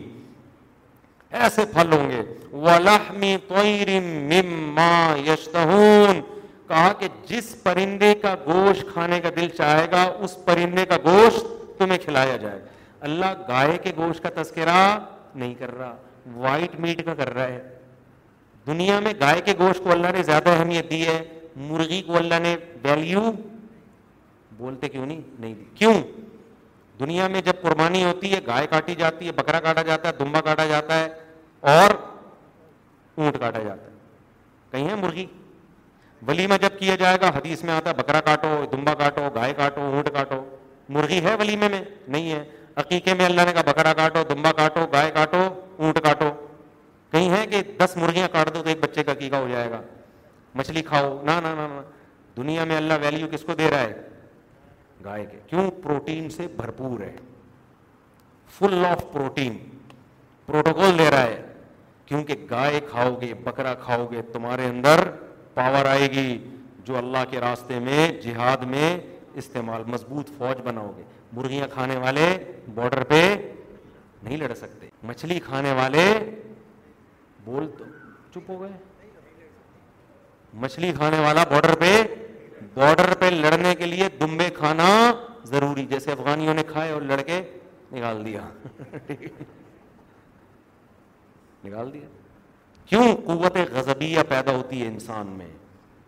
قوت غزبیہ تو اللہ کہتے ہیں پھر یہ قوت غزبیہ ظالم کے خلاف استعمال کرو یہ چکن سے پیدا یہ ریڈ میٹ میں ہے یہ جنت میں لڑائی بھڑائی ہے نہیں کوئی جہاد ہے نہیں کوئی پنگے بازی ہے نہیں کہ گائے کھا کے جبڑا پھاڑ دوں آگے کا کیوں پھاڑ رہا ہے بھائی اس نے کیا پھاڑا ہے تیرا تو اللہ کیا کھلائیں گے چکن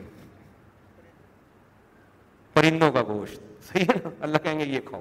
یہاں لڑائی بھڑائی نہیں دنیا میں اگر چکن پہ سیٹ ہو گئے نا اور فارمی چکن پہ سیٹ ہو گئے فارمی چکن جیسے بن جاؤ فارمی چکن کو آپ اوپر سے اٹھا کے نیچے پھینکو پولیس بھی دوبارہ اس کو نہیں اٹھا سکتی اور دیسی مرغیاں میں نے پالی نہیں کبھی آگے دیکھو رات کو کو کو چھت پہ چڑی ہوئی ہوگی کوئی ادھر چڑی ہوئی ہوگی کوئی ادھر جہاں جگہ مل رہی ہوتی ہے میں صبح جب پنجرا کھولتا ہوں نا ریس لگانے کے لیے چوزے کھڑے ہوئے ہوتے ہیں رات بھر دبک کے سوتے ہیں صبح فجر کے بعد کیا ہوتا ہے کھڑے گے نا پنجرا کھولے گا بالکل یہ اسٹائل ہوتا ہے ان کا دیسی چوزوں کا فارمیوں کا نہیں ہوتا یہ جیسے ہی پنجرا کھلو وہ چھٹی ہو گئی بچوں کی مجھے اتنا اچھا لگتا ہے میں نے کہا یار یہ دیسی چیز دیسی ہوتی ہے میں نے فینسی مرغیاں بھی رکھی دو مر چکی ہیں اب تک تیسرے کا جنازہ ہونے والا ہے ایک کو کیا ہوا ایک مرغی کو تھوڑا سا سانس وانس آنا شروع ہوا یوں یوں گرمی زیادہ لگ گئی پتہ نہیں کیا ہوا اس کو حالانکہ مہنگی بھی تھی فینسی تھی منہ کھول رہی ہے بند کر رہی ہے میں نے کہا بیٹا یہ ہانپ رہی ہے ڈاکٹر کے پاس لے جانے سے پہلے اس دار فانی سے کوچ کر گئی پھر ایک اور فینسی مرغی بیمار ہوئی اس کا بھی ان للہ دیسی چوزا کو وہی بیماری ہوئی میں نے کہا اس کو کاٹ دیں یہ وہ بھی اب یہ بھی مرے گا وہی اسی طرح سانس لے رہے بالکل وہی کنڈیشن میں نے کہا اب یہ بھی ان للہ ہم نے کہا تجربہ کر لیتے ہیں کچھ بھی نہیں کیا میں نے میں نے رکھ دیا میں نے کہا ایسے کی تیسی مر جا تو اپنی ذمہ داری پہ مر دو دن کے بعد پھدکتا پھر رہا ہے کوئی دوا نہیں کھلائی کوئی علاج نہیں کیا میں نے کہا یہ فرق ہے دیسی میں اور فارمی میں میں ایسا پھر پھر دو دن کے بعد پہلے تو پڑا ہوا تھا نا یوں بالکل ٹیڑھی گردن ہو گئی الٹا ہو رہا ہے میں نے کھانا پانی رکھ دیا میں نے کہا تو اتنا سا ہے کیونکہ میں کچھ دن پہلے ایک چوزا ڈاکٹر کے پاس ریوو میں ڈال کے لے گیا تھا اتنا سا چوزا تھا چار گارڈ بیٹھے ہوئے پیچھے کلاشن کوفے لیے ہوئے میرے بچے بھی ساتھ میں اور چوزا اٹھایا کے لنگ اب گارڈ تو میرے ساتھ تھے نا لوگ سمجھ رہے اس چوزے کی حفاظت کے لیے کلینک میں گئے ڈاکٹر کے پاس ڈاکٹر نے کہا پتہ نہیں کوئی گھوڑا لے کر آیا یہ لوگ نا چوزا ہم اٹھا کے لے کر آئے لنگڑا تھا وہ پیدائشی لنگڑا ہم نے کہا ڈاکٹر صاحب ڈاکٹر نے پانچ سو روپے لیے اور جو دوا دی اس کو جب کھلایا تو دوسرا ٹانگ بھی لنگڑی ہو گئی اس پانچ سو کا چوزا نہیں تھا دوسری ٹانگ بھی لنگڑی ہو گئی اور ڈاکٹر صاحب نے بکری ہماری پھر ہم بعد میں بکری لے کر گئے جانوروں کے ڈاکٹر میں بڑا فراڈ ہے حالانکہ اچھی بھلی کلینک ہے یہ ابھی دو دو تین ہفتے پرانا واقعہ ہے تو ڈاکٹر نے بکری کو چیک کیا بولا نہیں بھائی یہ اس کے نہیں کنفرم نہیں ہے کہ پیٹ میں بچہ ہے یا نہیں دو دن بعد تین بچے دیے بکری نے یار تین بچے اس کے پیٹ میں دو دن بعد نکلنے والے ہیں تم یہ نہیں بتا سکتے کہ اس کے پیٹ میں بچہ بھی ہے کہ نہیں تو میں نے کہا اب یہ چوزا دیسی اتنا سا اس کو بھی میں لے کے جاؤں گا پانچ سو روپیہ لے لے گا ٹیکا ٹھوک دے گا پتا نہیں تو بھائی تو نے مرنا ہے اپنی موت مر انہ ولی روچی دو دن تک آڑا ترشا ہوتا رہا اس کے بعد سیٹ ہو گیا ایسا پھدکتا پھر رہا ہے اچھلتا پھر رہا ہے تو دیسی چوزوں پہ بیماری آتی ہے فٹ فاٹ ہو جاتے ہیں فینسی پہ تھوڑی سی آئی اور لیٹ گئے وہ تو ہمارا جو گارڈ ہے نا وہ گاؤں سے آیا ہوا ہے مجھے کہہ رہا تھا سب کو ٹیکے لگا دو ابھی ویکسین کے میں نے کہا تم بتاؤ تم گاؤں دیہات کے ہو نا بٹل کا ہے بٹل کا ہے یا کہاں کا ہے بشام بشام گرام کا ہے تو میں نے کہا مجھے بتاؤ تمہیں کتنے ٹیکے لگے ہیں کہہ رہے ہمیں تو کوئی ٹیکا نہیں لگا میں نے کہا پہاڑوں میں کھیلے کودے مٹی میں بڑے ہو گئے نا فٹ فاٹ تو ان کو بھی مٹی میں کھیلنے دو ایسے ہی زندہ رہنا ہے تو رہو اپنی ذمہ داری پہ اتنی ٹینشن ہم نہیں لیں گے کہاں سے کہاں بات چلے گی میں پتہ نہیں کیا کہہ رہا تھا میں بات کس پہ شروع یہ بات کس پہ شروع ہوئی تھی نہیں نفسی نفی چوزوں پہ بات کہاں سے آئی مرغیوں پہ نہیں یار یہ کچھ اور ہاں پرندوں کا گوشت کی بات کر رہا تھا میں اصل میں ایک تو پرندے کھا رہے ہیں اوپر سے وہ بھی فارمی کھا رہے ہیں تو لڑائی وڑائی کا جذبہ سب کیا ہو جائے گا ختم گائے کا گوشت اونٹ کھایا کرو اونٹ ویسے نہ ہی کھائیں تو اچھا ہے لڑنے کے لیے ہے کیا کہ لڑیں گے کس سے یہ بھی تو مسئلہ ہے نا بیوی سے لڑو گے کام کمے جا کے اس لیے مرغی ٹھیک ہے مفتی صاحب ایک صحافی نے ٹاک شو کے دوران ہمارے نبی کی حضرت عائشہ رضی اللہ عنہ سے نکاح پر اعتراض کیا ہے اور توہین کی ہے اس طرح واقع معراج پر بھی طنز کیا ہے اس کا مفصل مدلل جواب دیں بھائی کرامت ہو یا معجزہ ہو یہ اللہ اللہ کا تصرف ہے اس لیے نہ اس پہ اعتراض بنتا ہی نہیں ہے عام طور پہ لوگ بزرگوں کی کرامتوں پہ بھی طنز کر رہے ہوتے ہیں تو جب وہ اللہ نے کی ہے تو پھر اللہ کے کام پہ اعتراض کا کوئی تک بنتا ہے اللہ کچھ کرنے میں کسی سبب کا محتاج نہیں اس نے لاٹھی سے اس کو سانپ بنا دیا وہ کر سکتا ہے اس نے مٹی سے آدم بنا دیا وہ کر سکتا ہے تو وہ ایک سیکنڈ کے ہزارویں حصے میں اپنے نبی کو ساتویں آسمان تک لے کے نیچے آ گیا تو وہ کر سکتا ہے یہ کام اور ویسے بھی کامن سینس کی بات ہے محمد صلی اللہ علیہ وسلم کے ساتھ اگر یہ نہ ہوا ہوتا اور معاذ اللہ آپ نے یہ معاذ اللہ جھوٹا قصہ گڑا ہوتا تو جس ٹائم پہ آپ نے یہ کہا تھا وہ یہ دعویٰ کیا تھا مجھے معراج ہوئی ہے وہ ٹائم اس دعوے کے لیے سوٹیبل نہیں تھا کیونکہ آپ کو دنیا میں زیادہ تر لوگ انکار کر رہے تھے چند لوگ لے کر آئے تھے اب سیاست کا تقاضا کیا ہوتا ہے کہ جب میرے کم ہیں تھوڑے ماننے والے تو میں کوئی ایسی نئی چیز نہ لے کر آؤں جس سے میرا انکار اور زیادہ بڑھ جائے لیکن آپ نے دعویٰ کیا صبح اٹھ کے لوگ ابھی آپ کو نبی نہیں مان رہے لوگ آپ کے موجزوں کا انکار کر رہے ہیں لوگ آپ کے دعوے کو نہیں مان رہے کوئی بھی نہیں مان رہا سوائے چند دیکھ کے اور آپ صبح اٹھ کے کہہ رہے ہیں رات کے تھوڑے سے حصے میں اللہ مجھے بیت المقدس لے کر گیا اور وہاں میں نے تمام پیغمبروں کی امامت کی اور مجھے ساتویں آسمان سے سارے مناظر دکھا کے رات ہی کو واپس لے آیا اس سے تو مزید انکار ہوگا نا اور ابو جہل نے یہی کیا وہ فوراً حضرت ابو بکر کے پاس گیا بولا دیکھا ہم تو کہتے تھے معاذ اللہ جھوٹے ہیں تو یہ تو دعویٰ کر رہے ہیں راتوں رات یہ ہو کر بھی آ گئے حضرت ابو بکر نے کیا فرمایا واقعی انہوں نے کہا ہے کہا ہے کہا پھر سچ کہا ہے تو یہ خود جس ہجرت کے بعد نبی یہ دعویٰ کرتے جب سب آپ پر ایمان لے آئے تھے تو کوئی غیر مسلم کہہ سکتا تھا بھائی اپنے مرید تو سارے مان رہے تھے نا تو اب تو معاذ اللہ نقل کفر آپ نے ایک واقعہ گھڑ لیا ابھی تو کوئی بھی نہیں مانتا آپ کو ایسے موقع پہ آپ کا یہ معراج کا دعویٰ کرنا یہ خود اس کی علامت ہے کہ آپ اس دعویٰ کرنے میں مجبور تھے کس کی طرف سے اللہ کی طرف سے یہ اللہ کی طرف سے آرڈر تھا اور پھر اللہ نے اس کو ثابت بھی کیا مشرقی نے مکہ نے پھر پورا پوچھا اس راستے کے بارے میں آپ نے پورا پورا راستہ بیت المقصد تک کا بتایا حالانکہ آپ کا پہلے کبھی سفر نہیں ہوا تھا تبھی تو اور بھی لوگ ہی مان لے کر آئے ورنہ جتنے لائے تھے یا تو وہیں اسٹاپ ہو جاتے اس واقعے کے بعد یا تھوڑی تعداد اور کم ہو جاتی دوسرا یہ جو اعتراض ہے حضرت عائشہ سے نکاح کیا کم عمر میں یہ تو بہت زیادہ میں جواب دے چکا ہوں یہ نیا سلسلہ ٹاک شوک میں شروع ہوا ہے ہاں انڈیا کے کوئی صحافیہ نے یہ اعتراض کیا ہے کامن سینس کی بات ہے سب سے پہلے آپ یہ بتاؤ کہ کس عمر کا آدمی کس عمر کی عورت سے نکاح کرے تو آپ اسے کہو گے کہ یہ جوڑ کی شادی ہے اس کا کرائٹیریا آپ کے پاس ہے کیا معیار کیا ہے آپ کے پاس ایک چالیس سال کا آدمی تیس سال کی خاتون سے نکاح کرتا ہے تو وہ بھی تو کم عمر ہے دس سال عمر میں کیا ہے معاشرہ تو اس کو بھی پسند نہیں کرتا لیکن ایسی شادیاں بہت زیادہ ہو رہی ہیں نبی نے پچیس سال کی عمر میں چالیس سالہ بیوہ سے شادی کی جس خاتون نے اعتراض کیا ہے ان کا بیٹا یہ کام کر کے دکھائے تو وہ اس پہ بھی اعتراض کریں گی کہ پچیس سال کا اور تو چالیس سالہ بیوہ سے شادی کر رہا ہے کریں گی کہ نہیں کریں گی تو یہ معیار کیا ہے کسی کے پاس کوئی معیار نہیں ہے اسلام نے معیار بیانا اسلام نے کیا کہا دونوں کا بالے ہونا ضروری اب یہ دونوں کی میوچل سے طے ہوگا کہ اس نے یہاں شادی کرنی ہے یا نہیں کرنی لوگوں کو اپنے حال پہ چھوڑ دیا آپ کے لیے آپ کی بیٹی سترہ اٹھارہ سال کی ہے بندہ آتا ہے پچاس سال کا آپ کو شریعت نے رائٹ دی ہے لڑکی کو بھی حق دیا ہے کہ وہ ایج ڈفرینس کی بیس پہ انکار کر دے حق ہے یا نہیں ہے انکار کر دے یہ بھی حق دیا ہے کہ اگر اس کو وہ پسند ہے تو کیا کر دے کیا ہو رہی یہ بہت ساری شادیاں ایسی ڈیفینس میں کوئی صاحب کا انٹرویو آیا اسی سال کے انہوں نے شادی کی اٹھارہ سال کی لڑکی سے یو ٹیوب پہ پڑھا ہوا ہے وہ لڑکی خوش ہے وہ لڑکی کیا ہے خوش ہے دنیا میں کوئی اس کو آپ کہہ سکتے ہیں اٹھارہ سال کی تو تھی نا کیونکہ لا کیا کہتا ہے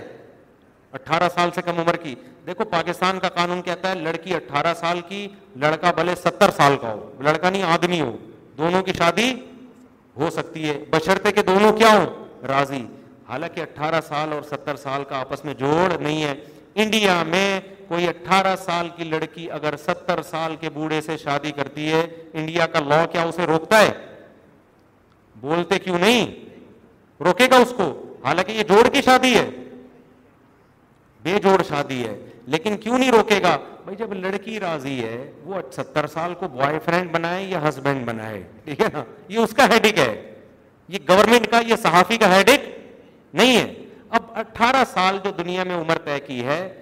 یہ تو پاکستان نے طے کی ہے یہ نیچر اور فطرت نے طے نہیں کی ہے فطرت نے بلوغت رکھی ہے اسلام دین فطرت ہے نا وہ کہتا ہے رخصتی کی عمر کیا ہے بالغ ہونا تمام احادیث اس بات پر متفق ہیں کہ نو سال میں حضرت عائشہ بالغ ہو چکی تھیں اور میڈیکل سائنس بھی اس بات کو مانتی ہے کہ نو سال میں لڑکی بالغ ہو سکتی مشاہدہ ہے یہ تو جب نو سال کی بالغ لڑکی کو اس نکاح پر اعتراض نہیں ہے اور نبی سے وہ نکاح کر رہی ہیں آپ کہہ سکتے ہیں کہ وہ بچی تھیں نہ سمجھتی شادی ہو گئی تو جب بڑی ہوئی ہیں پھر بھی اعتراض نہیں تھا بلکہ اتنا خوش تھی کہ اس پہ وہ یعنی جو صحافی لوگ اعتراض کر رہے ہیں نا یہ مدعی سست اور گواہ چست امی عائشہ آج بھی زندہ ہوتی وہ کہتی ہیں بھائی میرے لیے اس سے بہتر کوئی رشتہ تھا نہیں تو جب وہ بھی راضی ہیں وہ بھی راضی ہیں تو ان صحافیوں کے پیٹ میں مروڑ کیوں ہو رہا ہے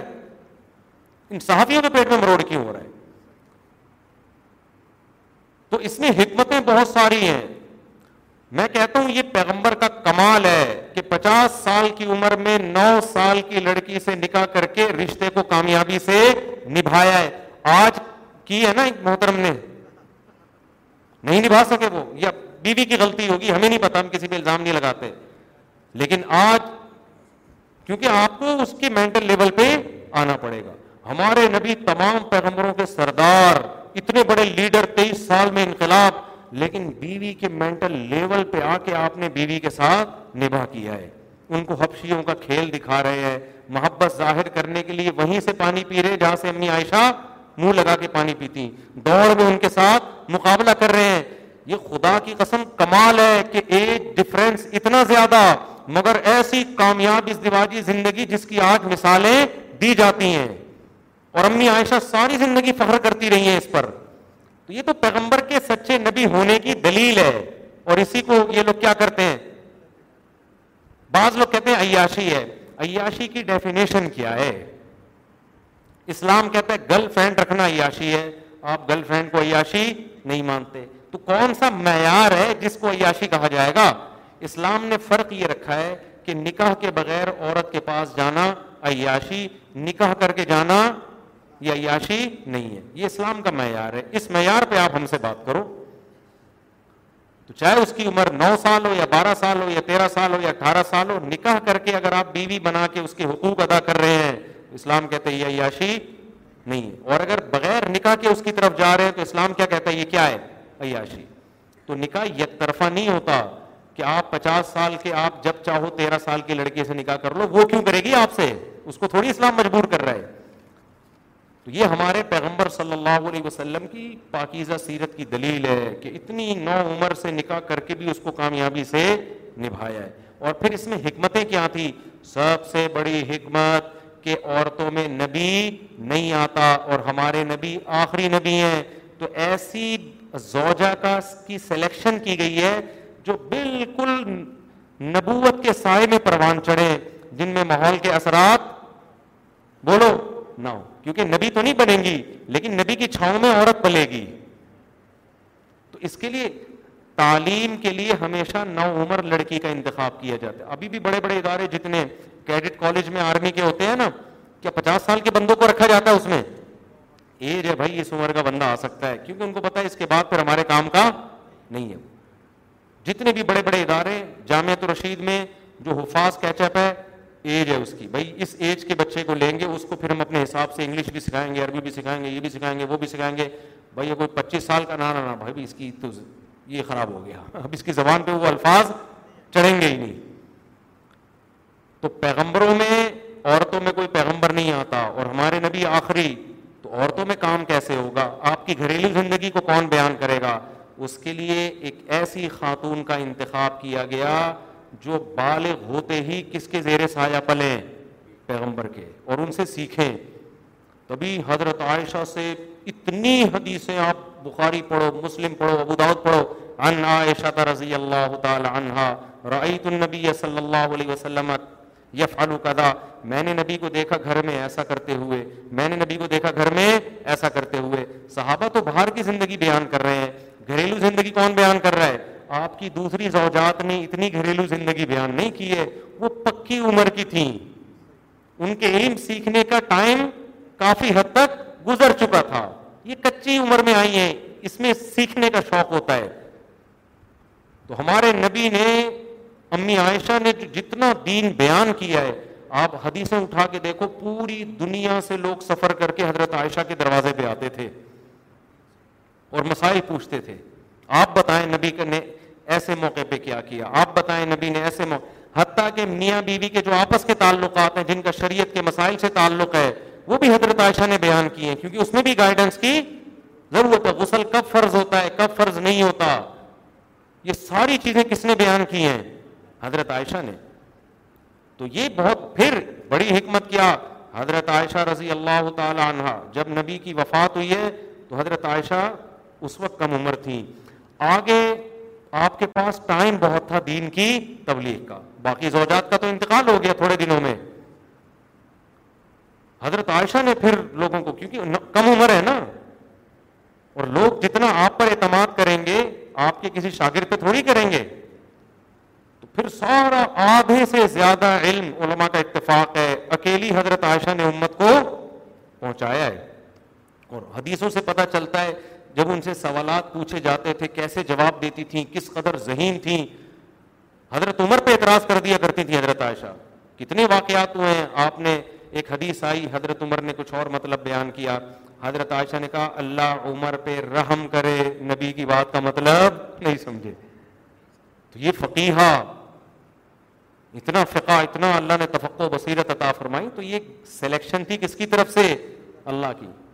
تو جو ہٹ دھرم ضدی ہوگا اس کو یہ خوب بات سمجھ میں نہیں آئے گی اور خاص طور پہ وہ لوگ نبی کی سیرت پہ اعتراض کریں جن کے ہاں دس دس گرل فرینڈ ہوتی ہیں ان پہ تو ویسے بھی سوٹ جو ہومو سیکشولیٹی کو فروغ دے رہے ہیں معاشرے میں ایک آدمی کیا کر رہا ہے تین لڑکے رکھے ہوئے ہیں اس کو عامر لیاقت پہ اعتراض ہو رہا ہے کہ سولہ سال کی لڑکی سے شادی کیوں کی تو ہم کہیں گے تیرے تیرے منہ سے یہ اعتراض اچھا کوئی اور کرے سمجھنا تو تیرے منہ سے اعتراض اچھا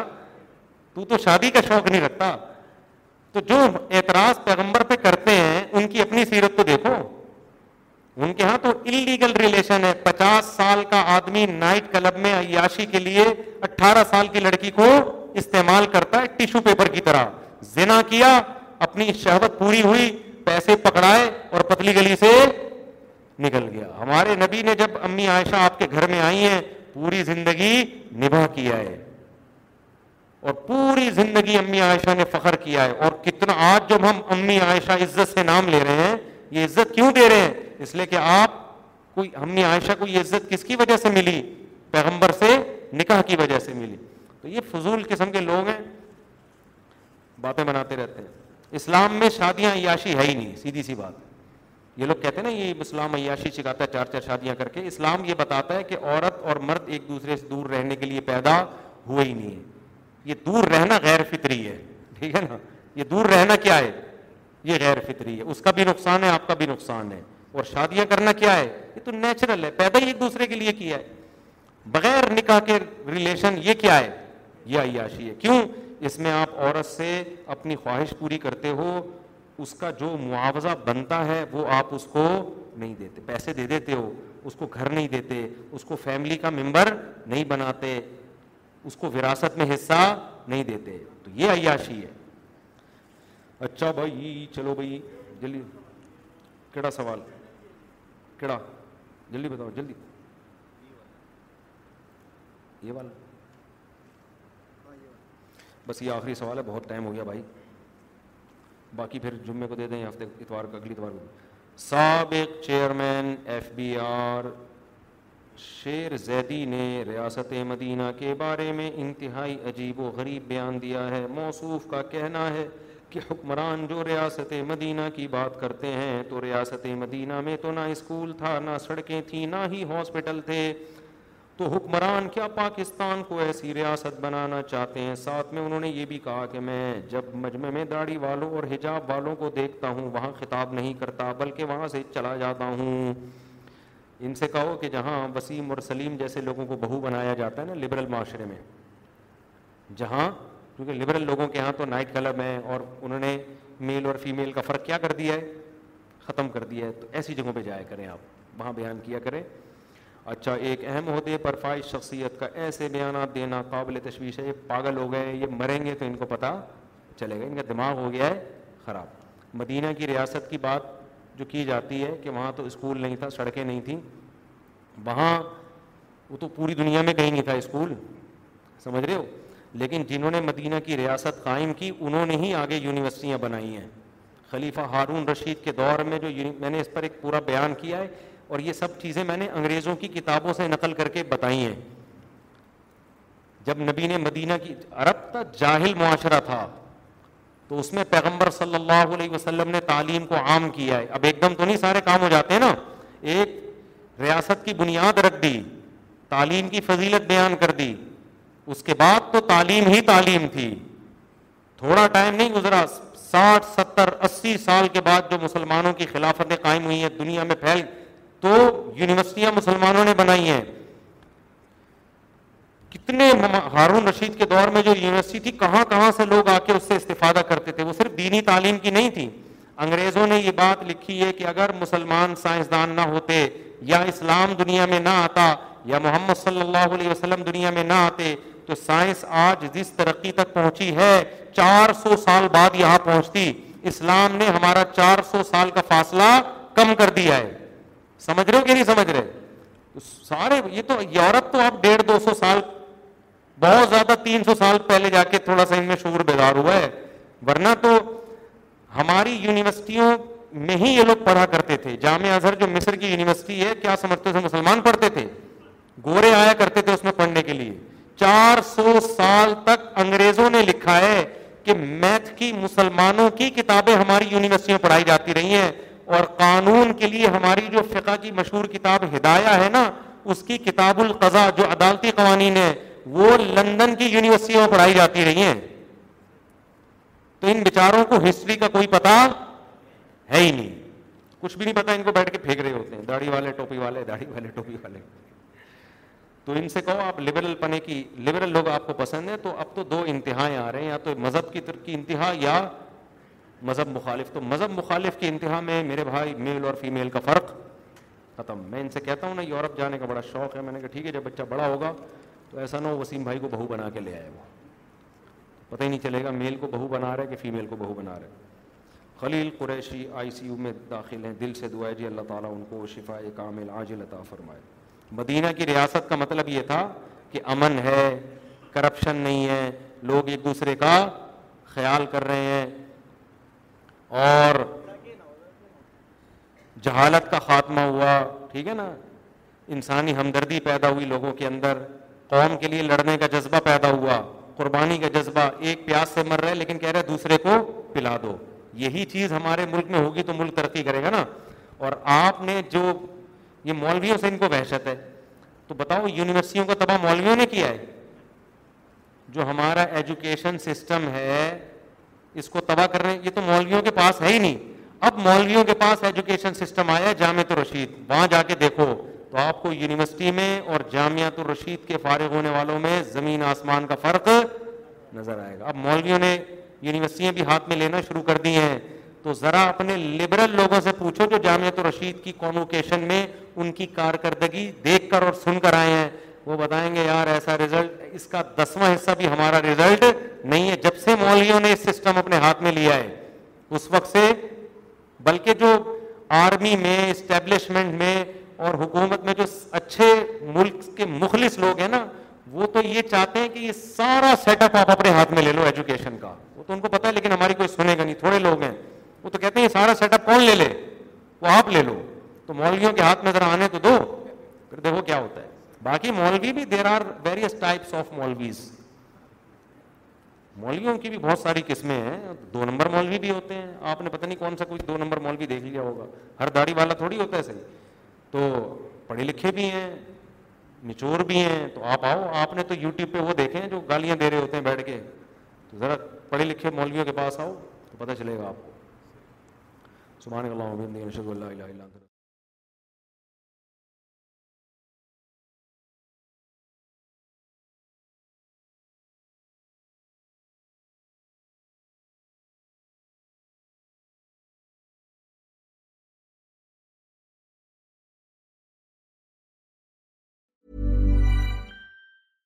Imagine the softest sheets you've ever felt. Now imagine them getting even softer over time. That's what you'll feel with Bowl and Branch's organic cotton sheets. In a recent customer survey, 96% replied that Bowl and Branch sheets get softer with every wash. Start getting your best night's sleep in these sheets that get softer and softer for years to come. Try their sheets with a 30-night guarantee. Plus, get 15% off your first order at bowlandbranch.com. Code BUTTERY. Exclusions apply. See site for details. Hi, I'm Daniel, founder of Pretty Litter. Did you know cats tend to hide symptoms of sickness and pain? I learned this the hard way after losing my cat, Gingy. So I created Pretty Litter, a health monitoring litter that helps detect early signs of illness by changing colors, saving you money and potentially your cat's life. Pretty Litter is veterinarian developed, and it's the easiest way to keep tabs on your fur baby's health right at home. Go to prettylitter.com and use code ACAST for 20% off your first order and a free cat toy. Terms and conditions apply. See site for details. Mom deserves the best, and there's no better place to shop for Mother's Day than Whole Foods Market. They're your destination for unbeatable savings, from premium gifts to show-stopping flowers and irresistible desserts. Start by saving 33% with Prime on all body care and candles. Then get a 15-stem bunch of tulips for just $9.99 each with Prime. Round out Mom's menu with festive rosé, irresistible berry chantilly cake, and more special treats. Come celebrate Mother's Day at Whole Foods Market.